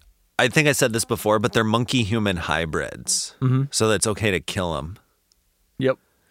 Absolutely. there's animal rights and there's human rights, but the the middle line it's is blurred. It's a gray area. Right. It's like, what are you gonna do, PETA? PETA, how do you feel about this? Right. like It's we're like, fifty percent You were off. made in a government lab. Yeah. Exactly. exactly. No one cares about you. And honestly, when we get to this point in the story, we're probably second, third act here. This is where my memory of the movie starts to get foggy Yeah. in terms of like what happens when they get to Oz, what the confrontation looks like. So you may have more of the substantial reference point here than I do. So I could be wrong, but what I want to say happens is I don't know. It's like a hot air balloon or some shit. That I remember. and Oz is like trying to send her home, and his wacky thingamajig like malfunctions, and she's stuck there, and she's like heartbroken, and then he's like, "Oh, like you can just transport home whenever you want. All you got to do is what Click your fucking heels. Is that yeah, it? something like that. And then she wakes up from her her uh, unconsciousness, and in this case, she wakes up from her drug overdose. So that'll be the end, but it will be epic. Like the uh, like the Oz building is gonna be like fucking. There's gonna be like plasma spewing out and a fire. There's gonna be like monkeys killing each other and like Yeah. violence, very, and gore very visually savory type right shit. and like she'll be in the balloon and maybe someone kills oz and as he's dying he'll be like you can leave at any time you just gotta click your heels together and like it'll be like really intense and she's like gotta use the weapon the antidote whatever mm-hmm. like yeah it'll be intense and then she wakes up from her drug trip Now, what happens when she goes back to this to this party? Right? Is she still at the party? Who's there? Who's alive? Maybe it's the morning after Okay. and it's just an empty house with the remains of the party Remains of the party. Yeah, just like trashed house, people passed out on the floor, alcohol everywhere. And maybe so she needs a realization other than like, oh, it was just a trip. Like she needs to realize fuckface number one was bad, bad news. This dipshit was bad news, and this guy was a piece of shit too. And I gotta not do that again. I'm lucky to be alive, and I've got a new take on everything. Right. And she's gotta like go out to the porch and feel the warmth of the sun, and have a realization.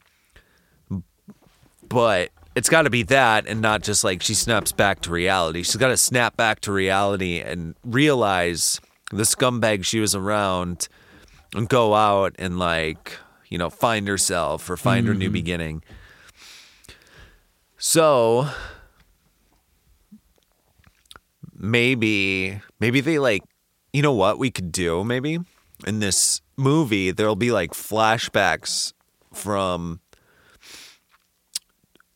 so it's like Wizard of Oz, and then it'll like flashback, and it'll be in the party, and it will go to the characters representing the uh, courage, the heart, and the brain, and they're kind of talking about like what to do with her when she's unconscious, and maybe like the guy without the brains, like, oh well, like he he suggests something stupid, and maybe the guy with no heart's like well, dude, let's just get the fuck out of here and like we'll leave her. It's someone else's problem. Like we got to get out of here. We don't want to get caught. And then maybe the guy with no courage is like, oh well, uh, we we can't call an ambulance. What if we get arrested? Yeah. What if? What, if? I what lose? if? Right. Yeah, and like maybe this is the dilemma. And then there's like people at the party kind of circle around these three characters and everyone's kind of torn and they're like going back and forth. Cuz like this They're- is this is crazy. It's an experimental drug. They're hysteric. Right, exactly. And there's an experimental drug. This girl's not dead, but something's wrong with her and they don't know how to handle it cuz everyone's fucked up Mm-hmm. and they're not good people. So like it kind of like will go back and forth. So if you're gonna do the go back and forth thing, which Yeah. I, I, I I was thinking is like what you could do is that each time, let's say you have you have a scene, let's say you cut back to the real world, you're gonna foreshadow something in the real world that is Yep. going to happen when you go back to Oz, and vice versa. Right. Because then you're like, and because the reason why I like that is because that at that point we're not like trying to hoodwink the audience, like, ooh, is this an allegory? Like, no, obviously this is 100% a manifestation of where she's physically at. Right. So at that point, once that's kind of out of the bag, now you can really breathe in that sort of plot device where you're bouncing in and out. Foreshadow this, like you said. You say the the people at the party, the you know, centered on the Tin Man, the Lion, whoever those are at the party. Yeah. Now, the, everyone else is still at that party. They're freaking out. Maybe they're doing this and this and that. Um, almost animal like, Right. almost like primate like, like monkeys almost. Yeah. All right. Good stuff. All right. So we're going to make this happen. It it will happen. It will Yep. happen. We're gonna get the uh, lead actress on the show. What was her name again? Jillian Murray. She'll be here soon. We'll pitch it to her. Yeah. Johnny Depp's the cameo as Oz. Mm-hmm. Yes, I like this. I uh I don't have anything left in the tank for the Wizard R-rated Wizard of Oz. I love how it started as a Rob Zombie movie. Then we're like, you know what? Wouldn't that be cool if you know what I mean? Um, but yeah, I I'm I'm fucking with that. Um, d- like I said, don't steal this from us. Uh, we we have a beefy legal team. We will come after you. Um, from Yep. what I hear, and so you do not want to mess with the Animalitia legal team. no. We have an attorney. Okay. we look we good in suits. Substantial evidence of tomfoolery and your bullshit. That's right. We'll fuck you up mm-hmm. legally. with the full weight of Rob Zombie on us. we got it. All right. Should we keep going? What I'm thinking is like I'm now I'm just thinking of like R-rated adaptations period. Yeah. Kind of like because Okay. here's the thing is like imagine if we were to like just actually if that were to actually come out like you have to Right. think why if I were to ask you Ben why is it that more R-rated movies are not made? Why aren't there more R-rated superhero movies? Why aren't there more R-rated adaptations? uh marketing money who's gonna who's gonna spend money like bringing the adolescents into the theaters into the uh to buy the merch For sure. yeah that's what it's about And then from there, you've seen, have you've either seen Deadpool, Logan, Joker, Deadpool 2. These are all R rated comic book movies that have been wildly successful financially at the box office. What do you make of that? Do you think that that says anything about kind of where the audience is leaning in terms of what kind of stories they want to see going forward? You know, that's a really good point. So,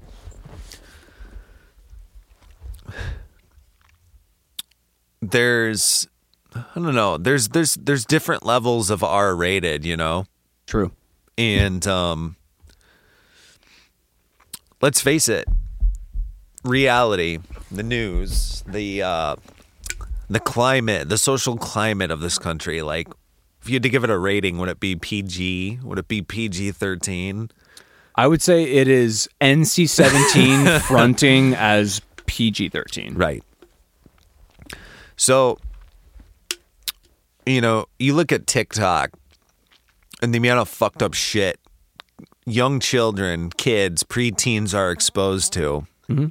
But you're telling me they can't go and, you know, see the Joker movie, right? Because of violence. Because it'll turn them into a fucking serial killer, right? Right. It's kind of nonsense. it's bullshit. And it makes me think Now- too.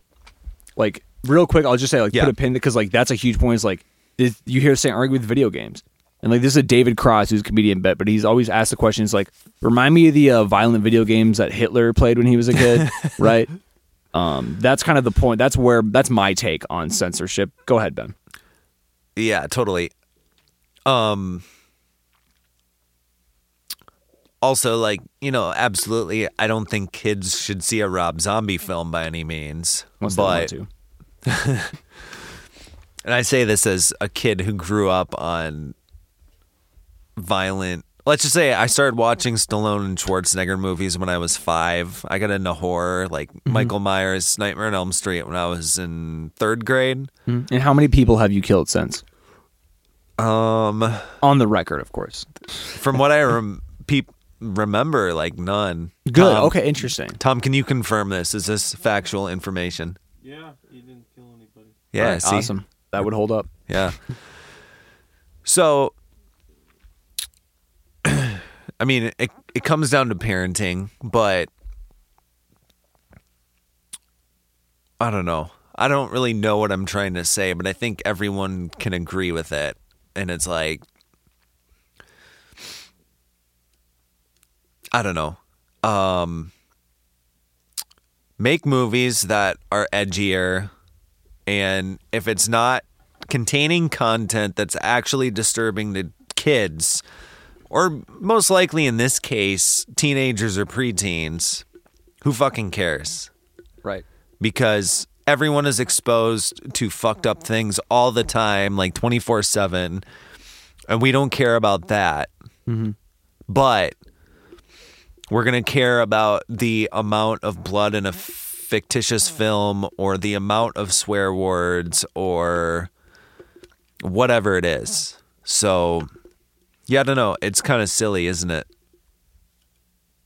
I would agree. I would say the other thing too, and this is uh, I'll try to be quick with this, but in terms of R-rated movies that I think uh, should be made, and I'm speaking more from a financial perspective than I am an artistic one. Sure. Though I think the argument is strong for both. Would be a very simple ve- a Venom movie. You know, there's a huge market for Venom. I think he's one of the more iconic uh, Spider-Man villains. I've heard a lot of people complaining. Did you see the, the Have you seen the last two Tom Hardy Venoms at all? Not yet, but it's on my list for you sure. are you are not missing much in Yeah. my opinion. They are PG thirteen.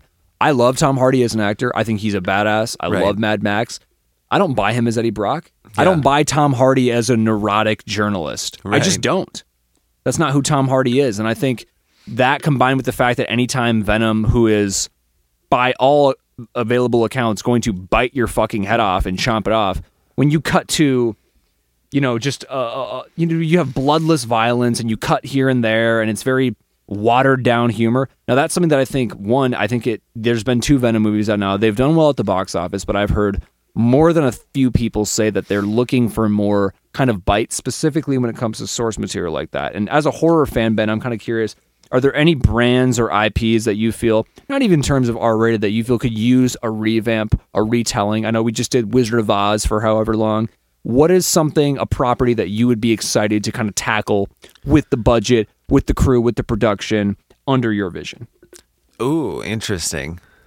So, are we talking about like Marvel DC stuff or just anything in general? It would have to be marketable to a mass audience. It would be released in theaters, so Gotcha. would be releasing it to the public. Okay. Um, let's see here. What franchise would give me an idea? Um, that's a good one.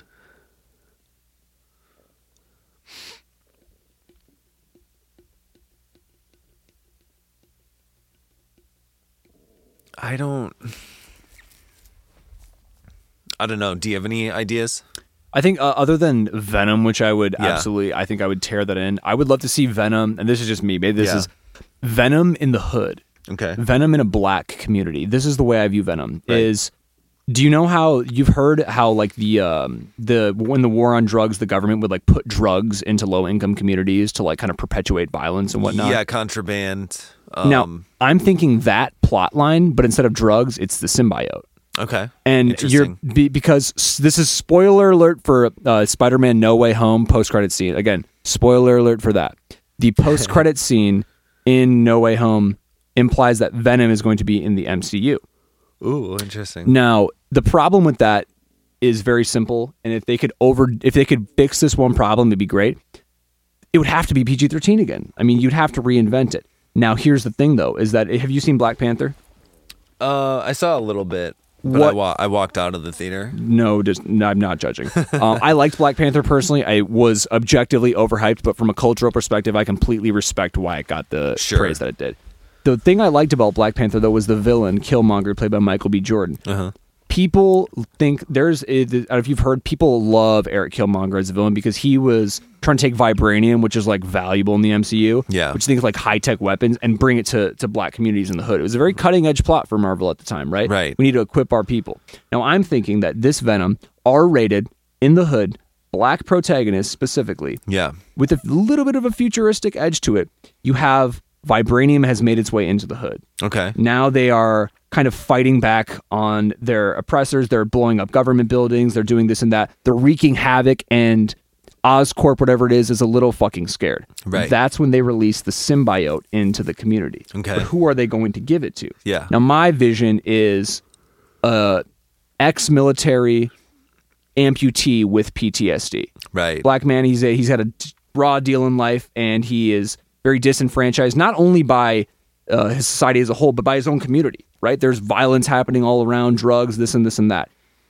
Now the government's kind of like, okay, they're getting a little overzealous, and they have these weapons, so we need to balance the scale Right. you, my friend. And that's why I see um, kind of like a very slick talking, sort of like silver tongue Oscorp executive coming in Yeah. and very much like manipulating this character. Okay. Being like, you're at you're at your wits end essentially. What if I told you that you could, you know, be powerful again, that you could be this person? And that is that is the inciting incident of the movie. He becomes Venom. He starts wreaking fucking havoc in in his own community because Yeah. of all the violence in there. But of course, if it's a movie, it can't go according to plan. Now shit gets out of whack. Now maybe after Venom has taken control of this community, he's fucking people up. He's ruining drug deals. You know, he's doing all this and this and that. He's going crazy. Well, it can't stop there. He's Venom now, right? Right. And so I guess that's kind of my hook for that's my angle into an R-rated Venom movie is an urban, modern edge, um, very obviously R-rated feel to it. One that's visceral, one that doesn't hold back, and I think has something to say culturally. Okay. That's my personal take on a Venom movie. Yeah, that's cool. That's that's interesting. I like that. I think that's Yeah, you should write an article on that. Have you ever thought I am, about I am. I'm writing that. Are you back. really? Well, I'm doing a my article. My first article for Animalistia, by the way, which you'll be able to read very soon, my friends, is why Venom should be R-rated. And I don't break down the the my idea like that, but I definitely go into a lot of what we've been talking about. Uh, I have directors who I think should do it. I know financially why it hasn't happened, but then I used movies like Logan, Deadpool as kind of like um, a precedent for why those movies can be financially successful and still be authentic to the type of stories they want to tell. That's excellent. So That's kind of my thing. Let me read back to your question though. I'm gonna l- narrow it down for you. You have to pick a slasher franchise. Okay. I don't care whether it's currently successful or it's run into the ground right now. Right. A popular slasher IP that you get your take on. You get one movie. Yeah. You get all the means and resources you want, but you get one film and you get one franchise. Okay.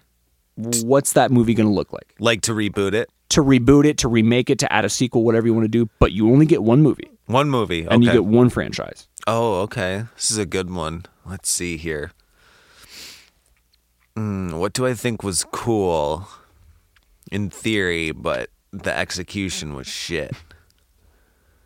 God. Too many to pick. Yeah, exactly. Do you have any favorite like hor- like slashers? Like, do you have any favorite like killers? Oh, boom! I got this, dude. Fuck yeah, dude, for sure. Um, so there's a '90s film called Disturbing Behavior. I believe it was 1998. Mm. It's not liked by critics. It's got. Let's see here. Who is in it? Katie Holmes, Nick Stahl, James Madsen, I think his name is. So some sort of popular people from the 90s. Hmm. I like it. I it's a fun horror film. It's What's the premise? so this kid and his family moved to this like town in the Pacific Northwest. His brother died, so they're starting over new. And he's in this new school in this new town. And the high school's like really clicky. So you've got all these like this is 90s, so it's like super badass too. Mm-hmm. So you got like the stoners and the goths and the skaters and the jocks and all this. Right. And the school's like really clicky and split up. But all the like popular kids and stuff are like part of this like weird cult. Mm. And the first people that befriend him are like this this grungy chick and like this like stoner conspiracy theorist dude. And they're telling him about like yeah something's fucked up in this town and whatever Don't So- drink the water, man. so like these are the first people he befriends and this town's kind of spooky and there's something going on and it turns out that like all the parents of these kids are connected to this program at the school that the school sponsors where like it's this uh this team of like psychologists or doctors or whatever and the kids get adopted into this program and it's like troubled kids who have high potential but aren't reaching it. And with their parents approval the school sends them to this program and these doctors like implant this chip in them that like sort of controls them in a sense where it like and it's explained where it like it manages their hormone levels and their focus and stuff. So all these like bad kids start to become on honor roll and Really? become like focused on athletics and stuff. And but then these like chips have a malfunction. And when they malfunction like their hormone levels like go up. And they become like crazy and can't control themselves. So like the dudes become like really creepy towards chicks and like then they get into these like violent fights and um it, it's actually it's kind of an interesting story. It, it's it's not horror in the sense of like straight up horror, but it's Right. just like it's some element. right. Yeah, it's got some elements of different stuff.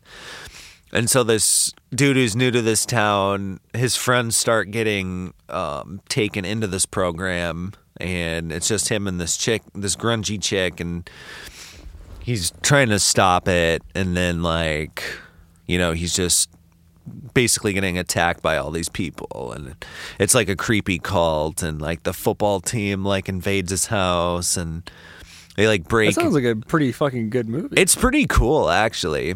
And there's like this creepy janitor guy that like gives him all this info and he like lives in the basement of the school and he like is obsessed with rats and stuff oh my god! Wait, what's the movie called? Disturbing Behavior. yeah Gotta have a better title, but like, But yeah, uh, anyways, I've always wanted like if I had the budget and like the resources to like redo that film Okay. in like a really good like so what does that look like?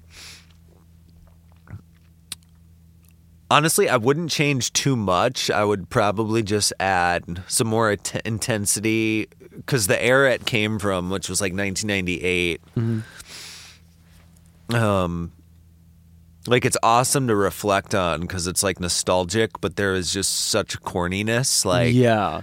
especially if you remember, there's all these like, uh, God, what the fuck was it? It's like these movies like She's All That and like all these corny like teenage rom com Yep. things and shit. Like, it was just a really corny era. Yeah. And so, like, I would execute it. I would keep a lot of the stuff the same, but I would just add more emotion and more energy and more edge to it. Maybe different filming techniques, um, different actors and parts to sell it more. A little more Um, punch to it. Yeah, but I don't know. I really like it. Disturbing behavior. I'll have to check that out. Most people don't know what it is either. I'd never And heard of it. It's. I don't know how popular it was. Let's Google it. Um, let's see what the budget was. And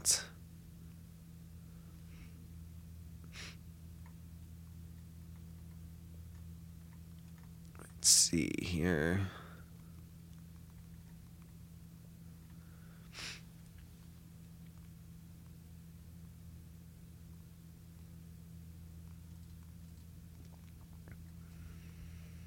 Also, a uh, big shout out to our producer Tom for killing the audio. Tom makes fire music, and you will hear it at some point. Shout out Tom.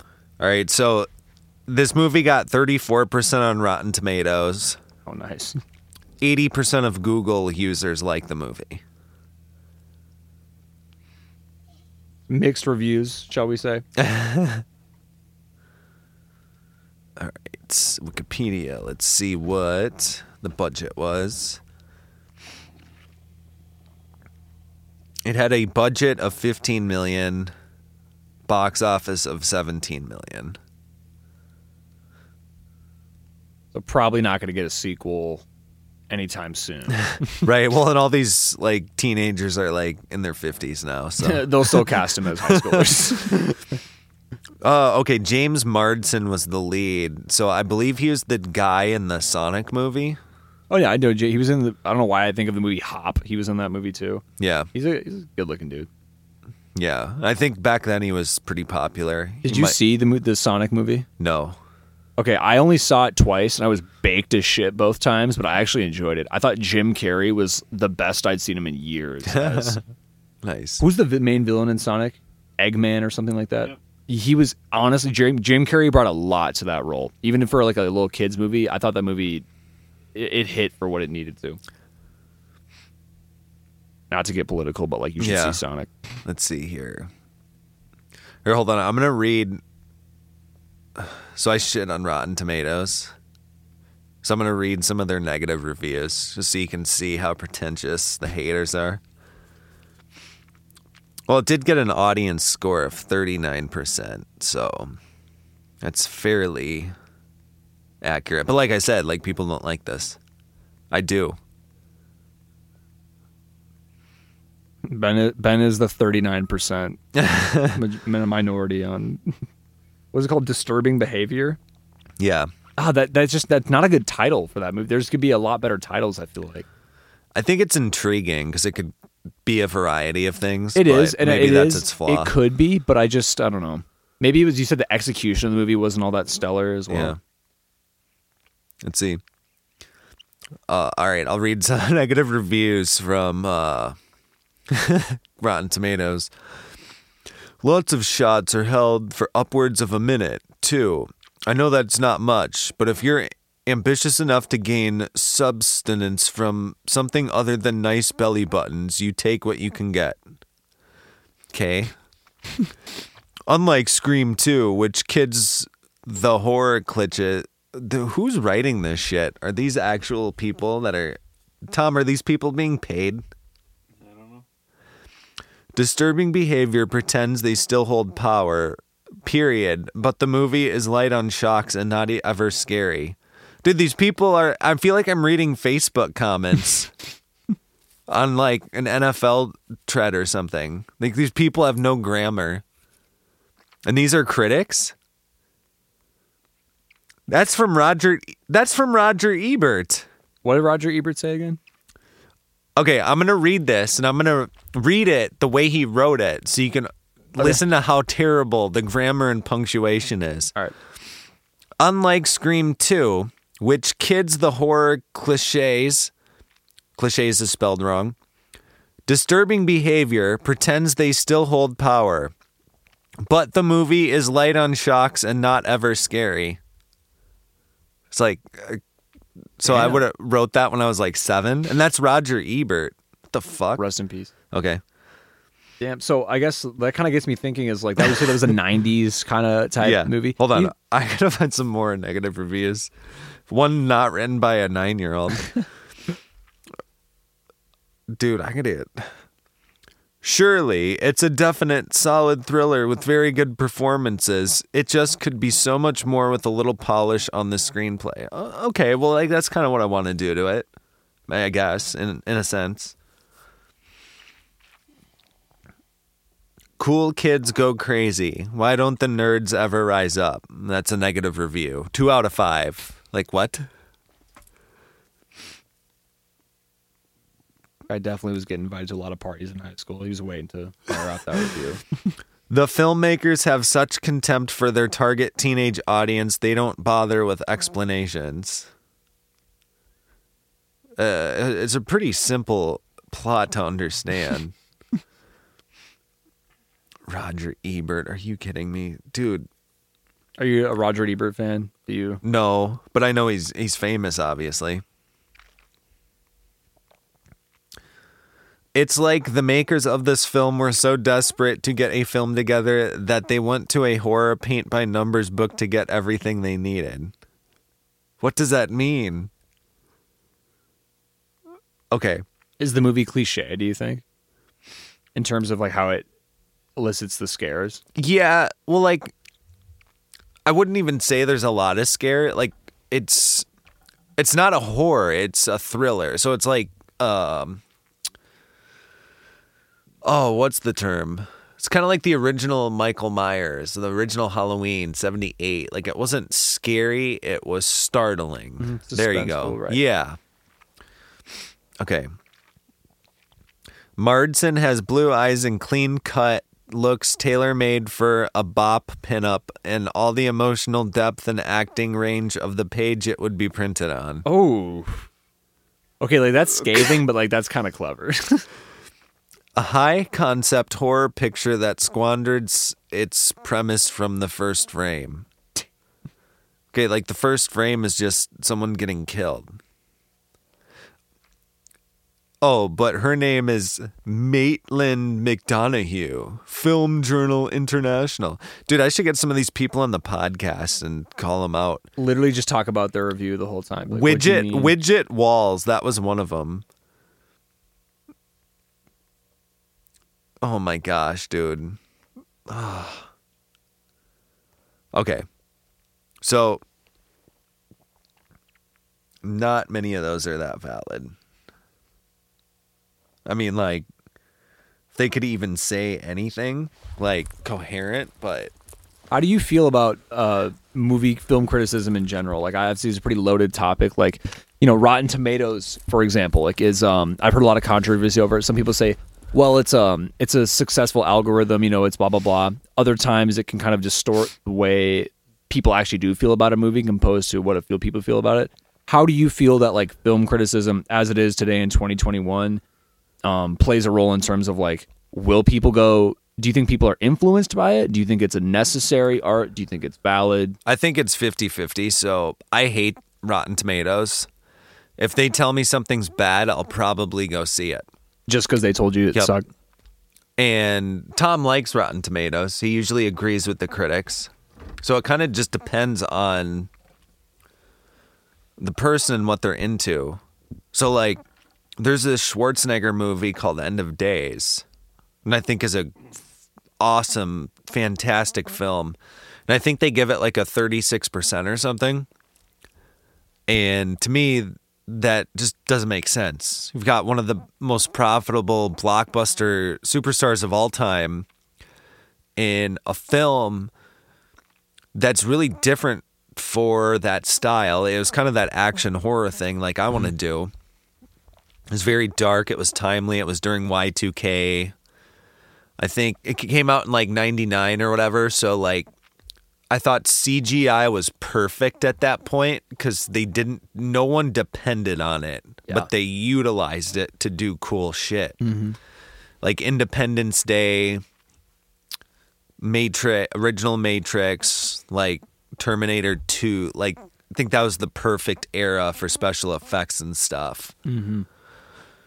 But yeah, they shit on that, and then films like God, what- Tom, what was that? The Invisible Man. It's just a fucking piece of shit. It's such a terrible movie. The movie. newer one? Yeah. Did you not like it? I hated it. I I was a fan of it. I thought it was good. Oh, okay. Why So, did Why did you not like it? I'm curious. they got they got the characters wrong, and it was well. I hated the actor. Like I thought the guy, the actor was awful. Like it, it just didn't fit the. So they tried to make, and I think Tom brought up this point, and it was really good. Like they tried to make him like he was this hunk kind of guy, but it didn't work for the character. Where it should have been some like Elon Musk type of like weird, nerdy, introverted science guy. I actually think that's a good point. I think I know what you mean. Yeah. He was definitely more of like a brutish sort of like um, Right. bronze centric like fucking Yeah. asshole. So it's like And it how is he going to really- be like an elite like physicist or whatever the hell he did? Right. That's actually a part of it. I Yeah. that didn't ruin the movie for me Right. because I thought Elizabeth. I think it was Elizabeth. What the fuck is her the main? So the I hate the main actress. I like, not like I what's her name? despise her. Elizabeth. No, what's her name? Elizabeth Michelle Williams? something. No, No. Elizabeth Jesus. something. She I thought was good. Yeah, I, I I, can't. so- bought her trauma. I bought her Yeah. this and that. Elisabeth Moss. Elisabeth Moss, that's who it Okay. is.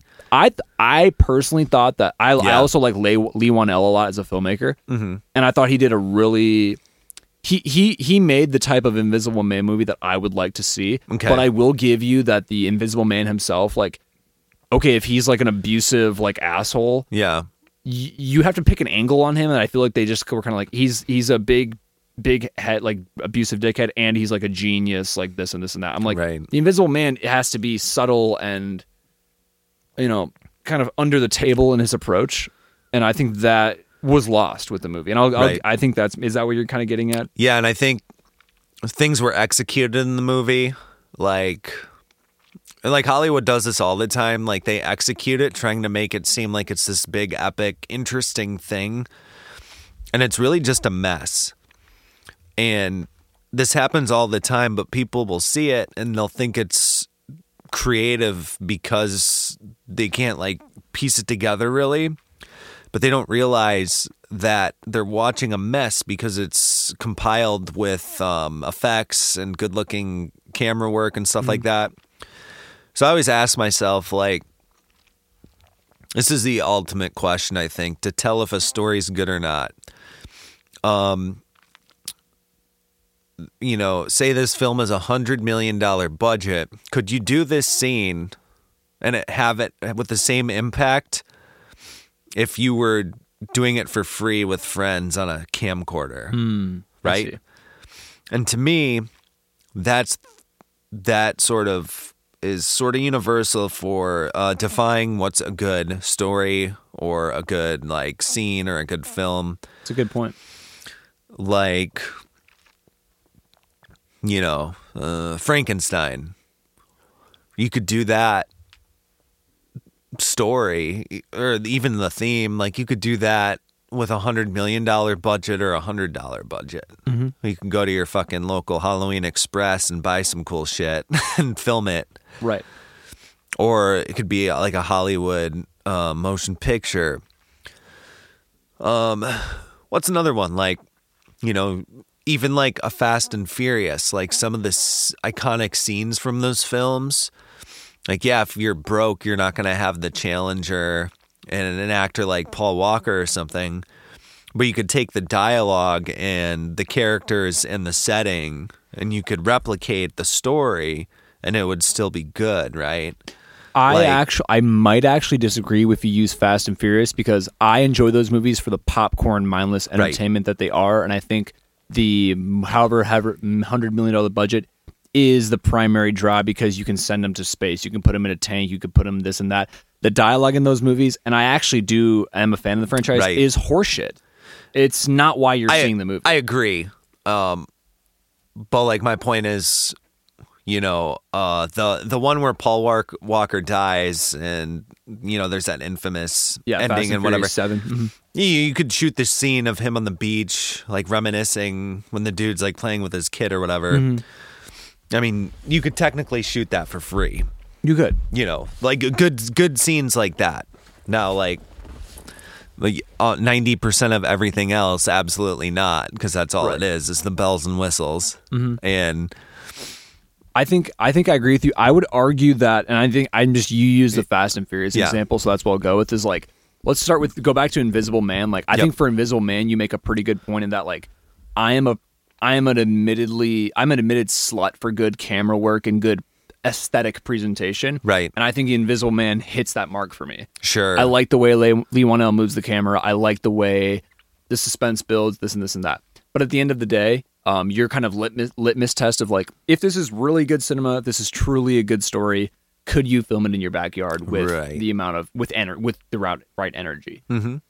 That's important. But when it can take a big budget blockbuster franchise like Fast and Furious, I I think that is inherently linked to the resources that they have in terms of pulling off these stunts. Nobody is going to a Fast and Furious movie going, man, I really hope that Vin Diesel's uh, character dynamic is really explored in this movie. Like, no, you just want Right. to see shit blow up and like, or oh, I heard they're going to go to space in this one. Like, let's Right. see if they actually do. Nobody's taking those movies fucking seriously. right, That doesn't mean that they're not going to make a shit ton of money. They have. That's why there's seven, five, 75 of them. You know what I'm saying? Like, yeah, but at the end of the day, it does depend on the film. That's why I've always, always loved horror, is because you can make it on a shoestring budget. yeah, But if the person behind the camera knows what the fuck they're doing, that shit can pop. absolutely, yeah, totally. That's I've I've actually I've said that same thing like multiple times before too. And I think you know, and obvious you could take obvious examples like old Blair Witch, Paranormal Activity, blah blah blah, and those are great cornerstones for it. But I even look at you know something like, um, that's why I think I like A twenty four, and I know I don't know how, if you know anything about like A twenty four, like they're a pretty popular like indie film company, and their kind of their their game plan is very simply to give like small to like mediocre budgets to like talented filmmakers and be Right. like, let's see what you can do. Sure, You can tell whatever story you want. You can make it as fucked up, weird, abstract as you want.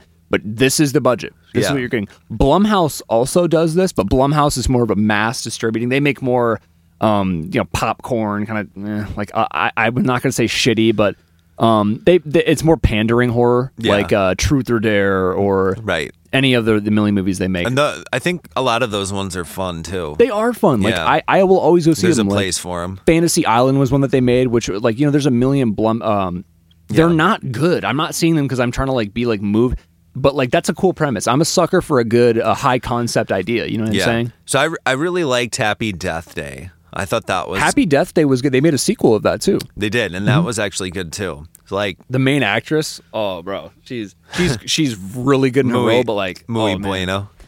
bueno. Um.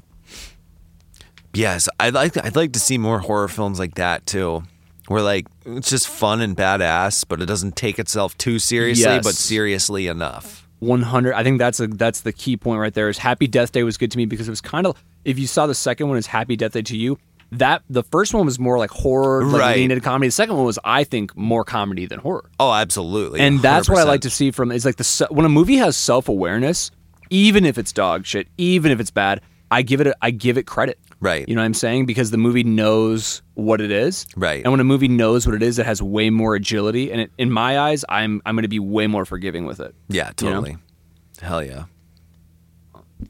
but that's kind of you got you got me thinking. But you know, you're talking about like uh, you know, you were talking about Rotten Tomatoes and, and this and this and that, and we talked about film criticism a little bit. But I'm curious for you in terms of like, how do you do you decide a movie is good before you've seen it? How much do you let your best friend or the your most trusted review source influence not only whether you're not going to see a movie, but how you feel about it going in? Do you like to stay stay pretty open minded with a movie until you've seen it, or are you just kind of like go? Do you do you feel like you're good at keeping that bias away, or do you feel like you? I judge the fuck out of movies. Okay. And I have no problem walking out of the theater and I've had people like laugh at that, like, well, you paid money, why not just sit through it? I'll be like, well, because the fact that I paid money, hard earned money to see it, me walking out makes me feel good that their art was so shitty. I was willing to, hey, I paid for this next hour and 20 minutes, but I'd rather go like do something else. Right. So, what was the last movie you walked out of, if you can remember? Uh, M- Malignant. Oh, I never, I didn't see that. Was that Yeah. James Wan's newest movie? Yeah. Why did you walk out of *Malignant*? So here's another thing I've I know if movies are going to be good or not, and I would say the first five minutes, and I've never been wrong on that. Especially like if I walk out and I like relook at the movie or like scenes of it or whatever. Um, that's just I've I've got my head so wrapped into it I can tell as far as like if I'm going to like it or not because I know what the tropes are and I know how many of these Hollywood writers just uh, continue on with the same cycle. It's like watching pro wrestling on TV. Like I can literally tell if something's going to be good or not because I've seen it so many times and I know how mm, uh, there's such a lack of creativity. Um, one benefit is I can also tell, like you know, uh, I I like to support my movie theaters. I think it's important. I think we got to keep this alive. Uh, Absolutely. a, a group of strangers going to public a public place to appreciate art. It's very rare. It's gonna There's die. like it. Gonna die someday. I want the this generation of kids to be able to do that. Mm-hmm. Um, and one of the ways to do that is to buy concessions, right? And so I um, I like to buy beer at the theater. Um, when Tom comes with me, you know, he'll buy beer uh, heavily marked up prices and they're getting the profit and that's helping keep the theaters open so you're drinking for a cause right Very hot take that I agree with. yep so anyways like obviously you drink a beer you got to go to the bathroom you know take a leak so i can tell in a movie when i get that like minute like during dialogue during setting up the You story Go rip a piss. yep Yep. and I'm always right on it. I'm Mm-hmm. just like, I gotta go because right now, like, is that moment You can feel the beats like subconsciously. You're like, all right, Uh-huh. this is the this is the slow down, exactly, decompress like moment. Mm-hmm. verbatim, like the exact frame, and then I'll come back and I'll be like, oh, the scene's in the exact same spot it was before. Mm-hmm. Like nothing has progressed, and because I knew this dialogue was gonna stretch out for a minute and twenty seconds, and the bathroom was literally around the corner, Mm-hmm. Yep. and we're good to go. So, Awesome. Yeah, I like that. Yeah. so I really like to walk out of films. I've done it a lot. Um, so why I walked out of Malignant, I think that's how you say it. Um, there, hold on. Let's see what Google says. It, it's it is malignant. I- I malignant. believe, yeah. Okay. So, you know, they talked so much, and uh, this is like the new thing, and it's going to be so good, and Well, whatever. it was James Wan. James Wan's one of the most respected horror Right. directors of the 2010s, right? And so I- I saw like the trailer and I couldn't quite piece it together. I'm like, this could be good, but I have a feeling it's just going to be like the same shit. Hmm. And I've talked about my problems, like the shock for the sake of shock. But with a ton of these mainstream Hollywood films, it's oh, that you know, this girl's the main character. What's her issue? Uh, she was raped and she had an abortion, and her husband shot himself in the face, and this is why she's where she is. Like as if trauma equals intrigue. Exactly. Right. And it's lazy writing. And why's everything got to be so dark? And if it's Uh, like if it if it is dark, why can't it be dark in a different way? It's got to like and these demon possession movies are the, always the same. It's like the the youngest child's possessed by a demon from Creepy kid. Ooh, the kids. Right. See, oh, I hate that shit. everything is just the same and they redo it over and over and over again and it's going to keep doing that until the next paranormal activity or the next saw comes out the next thing that's the game changer mm-hmm. and then everything's going to do that for the next 5 years verbatim like it's so predictable mm-hmm. and so like that's why I want to write I'm going to plug myself here Go for it. Do it. It's your podcast. I've got a book coming out on Coastal West Publishing. That's coastalwest.ca. My first book will be coming out sometime in February or March. I call this action horror ultraviolence. So, the storytelling I'm going to do for my books and hopefully in the future my movies is horror films with action themed plots. I'm inspired by the action movies of Stallone and Van Damme and Schwarzenegger from the 80s. It's fast moving, it's to the point. You got a villain, you got a hero. The hero has a goal, there's obstacles in the path put in their way by the villain. They've got to overcome the obstacles. Good has to defeat evil. And this is in a horror setting, right? This is how my storytelling is going to go. And we're going to move quickly. And it's going to be visually stimulating and entertaining. And I'm not going to have 20 minute opening sequences of who fucking raped who and who fucking shot whose baby in the face. None of that shit. We're done with it. We need something to cheer for. We need something to boo. It's wrestling. This is all pro wrestling, right? People love to cheer, people love to boo. Mm-hmm. In the end, the ultimate story arc at the very end, the good guy wins, right? So why can't horror filmmakers tell that story? Why can't there be someone you want to root for for reasons other than their abuse or trauma? Which, by the way, like, it doesn't even complete the story. It's just like this person is abused and has trauma. And that's it. Are you crying yet? And now scary yeah, now scary shit's happening to them. Exactly. you know there is no arc there is no goal there is no obstacle for them to overcome. And then good doesn't overcome evil which is how a story needs to end. It's very simple. This is what act 1 act 2 and act 3 should lead to. Oh but what if evil wins? That's not interesting.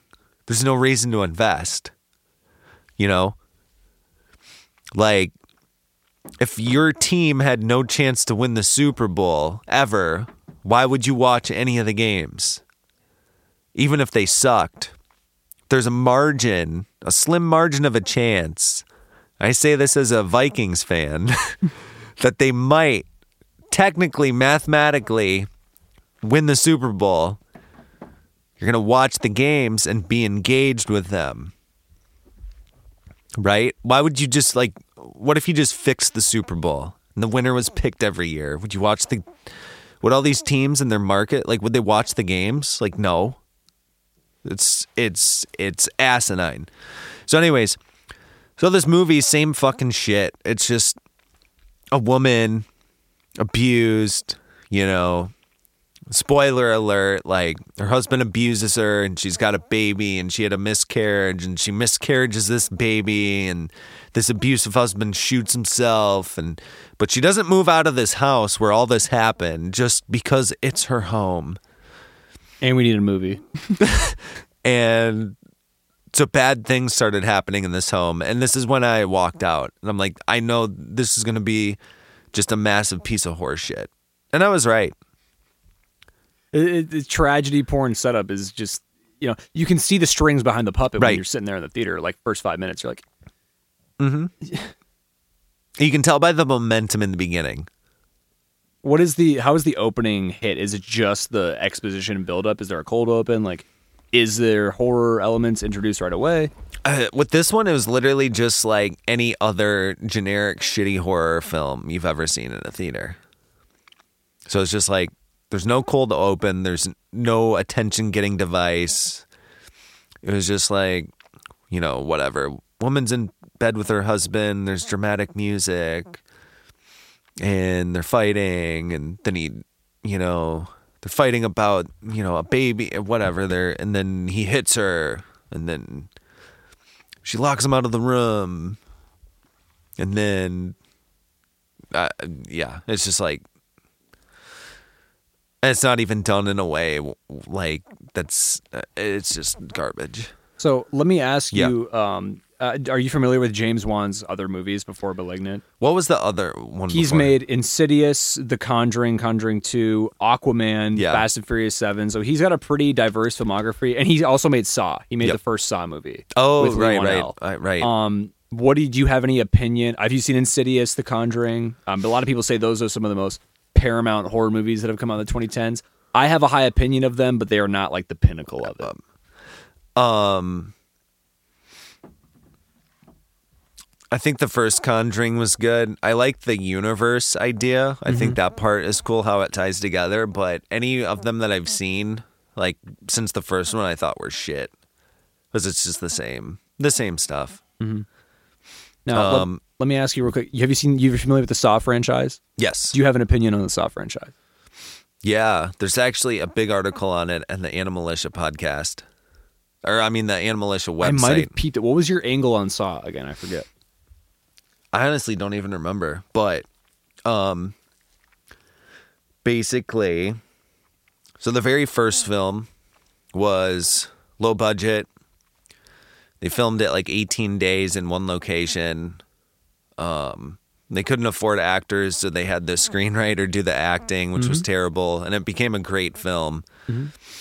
And then I don't know. It got bigger. Be so basically from that first film some were bad after that some were good. Um it became just a gore fest the more money it had. Spiral was good Did you like Spiral? i did. Why? um man it's been a while since i've seen it. I like the cinematography and the camera work. I thought chris rock was surprising. He was surprising. like he sold it. He was good and he was like intense. Um the only thing i didn't like was the twist was obvious which wouldn't have been that bad but the the guy like the mm. villain if you want to call it just wasn't believable I completely agree. he- if he was someone you would want to hate, it would have been like mm. cooler. Or if they mm. were able to use him but have the twist be less obvious. Um, everything else I kind of liked. Um, I kind of liked how they took modern events and used it for the catalyst of the plot, mm-hmm. but they did it without being preachy so it kind of made it relevant. I don't know. I had a good time. I would I would agree with that. My my thoughts on Spiral were one. I do you know Chris Rock was actually it was his idea for the the hook of the movie. He like Really?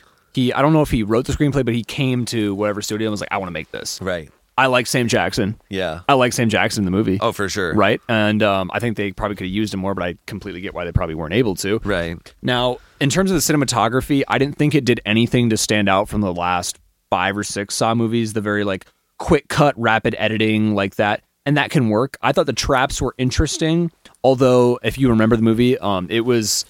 I didn't like the way they revealed the traps. Like they would show you what happened in the trap, Yeah. and then they would cut to the beginning of the trap. I'm like, that's just not suspenseful. Like I already know this outcome. Yeah. Um, I did like the allegory. I thought it was subtle enough, even especially for a Saw movie. Where I was like, okay, Saw. Like I'll Yeah. I'll give you credit. I like Chris Rock. I didn't think that it was that funny, and I know Right. it, it tried to be, and I didn't think it was. Right. Um, I, I also thought the villain was uh, not believable at all. I didn't buy that shit for a second. right. it was that. I I do like the Saw movies though. People can call it torture porn all they want. I I enjoy that man because I don't care about the the bullshit detective shit that they're pushing every movie. I, I like to see the traps, like to see the creativity of like what kind of fucked up situation. Like the um I forget what size, maybe Saw four or five, the the shotgun carousel. Right, That's right. a fucking sick trap. Oh, You yeah, know what I for mean? sure. Do you have a favorite Saw trap in any of the movies? I don't know how well you remember them, but Oh man. Um. So I, these aren't my favorites per se. This is the, these are the first two that come to my mind. So mm-hmm. I want to say it was like I don't know five or six or six and seven, but at the beginning of one of them, it, I think it was the final chapter. Where those two guys are like in a battle room and they each have like a circulating saw, and then the girls in the middle that like cheated on both of them and it's just like go at it that was pretty intense like because it's personal, right? Right. There's an angle other than the the fucked up scenario that they find themselves in. I think that's where Saw was at its best, and, and it, um, it's actually an interesting point too because these people are obviously you're rooting for them and they're like uh the good guy but it's kind of like the the villain who's obviously insane and evil has he's like the joker like Mm-hmm. the shit he says kind of makes sense right. and It's his fucked up method. right exactly um and then yeah the shotgun carousel i think the cringiest one i think is when they have to i think it was in the movie before where they got to do like the pounds of flesh and like the dude's like and one The guy's fat dude and then the the girl who like chops her arm off. yeah, because the guys are like literally slicing hunks of muscle and fat off their body, and like it was film. It looked so real, and then the girl's time's running out, so she just it cuts off her own arm. you Like, thought that was cringy. yeah, that was like I don't know. There's something about that that was uh, self mutilation. Um, I don't know. It's that's one thing that really disturbs me. Mm-hmm. And I've read stories about like people on drugs and stuff, and Yeah. who've like done shit like cut off their fingers or cut off someone else's. I don't. That shit like disturbs me. Do you mean cringy in like a bad way, or just like, oh, I just didn't like watching that? Uh, neither. Like, if your goal to see that movie was to see gore, like it was. I mean, you got what you bar, what you wanted, Mm-hmm. and from a storytelling aspect, I mean, like that shit put knots in my stomach, Right. And like that's why I watched it, right, to feel something. Mm-hmm. So the art it succeeded. I felt fucking weird for watching because um, you know, it takes a lot to make me cringe, but I'm looking at that. It's like God, I don't want to see this. I don't want to watch this. And and then it's like, wait, why am I actually watching this then? And- Right. But then it's like, am I getting something? Is this visual giving me something from the story? Right. Mm-hmm. And again, you go back to the villain and his mind games and what his motives are, and it's interesting, right?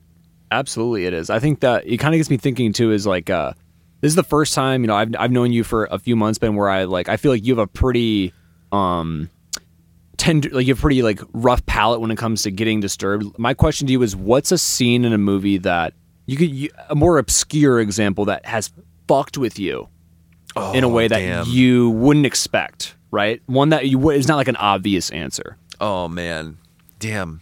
I know there's there's something. I hope I don't skip over it because I know that there's something like really fucked up. Um. Well, to be honest, like Dumbo, Dude, Dumbo was fucked up. It was very like the child abandonment and shit. So like again, like as a kid, I'd watch the Stallone films and the Nightmare on Elm Street and all that. Dumbo, like I wouldn't touch that. I was like, that's fucked up. Child abandonment and shit. yeah.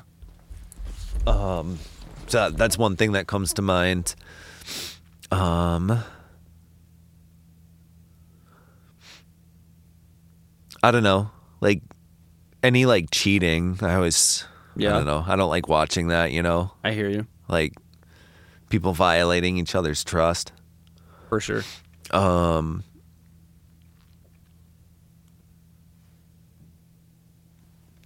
yeah, I don't know, but um, so we hit about the three hour mark. Do we actually? Yeah. Oh, shit. So we gotta we gotta wrap up here. That all right, that, that shit flew by, man. Yeah, but um, yeah, we'll do we'll do another part soon though. Awesome. Well, I had a great time. Thank Yeah. you, all the listeners. Again, India and Turkey in specific, y'all are absolutely killing it. Appreciate it. Appreciate y'all listening. Ben, thank you for having me on, man. I'm excited to hop on as creative director. Shout out Tom again for producing. I had a great time tonight. Thank you, boys. All right, have a good night, everybody.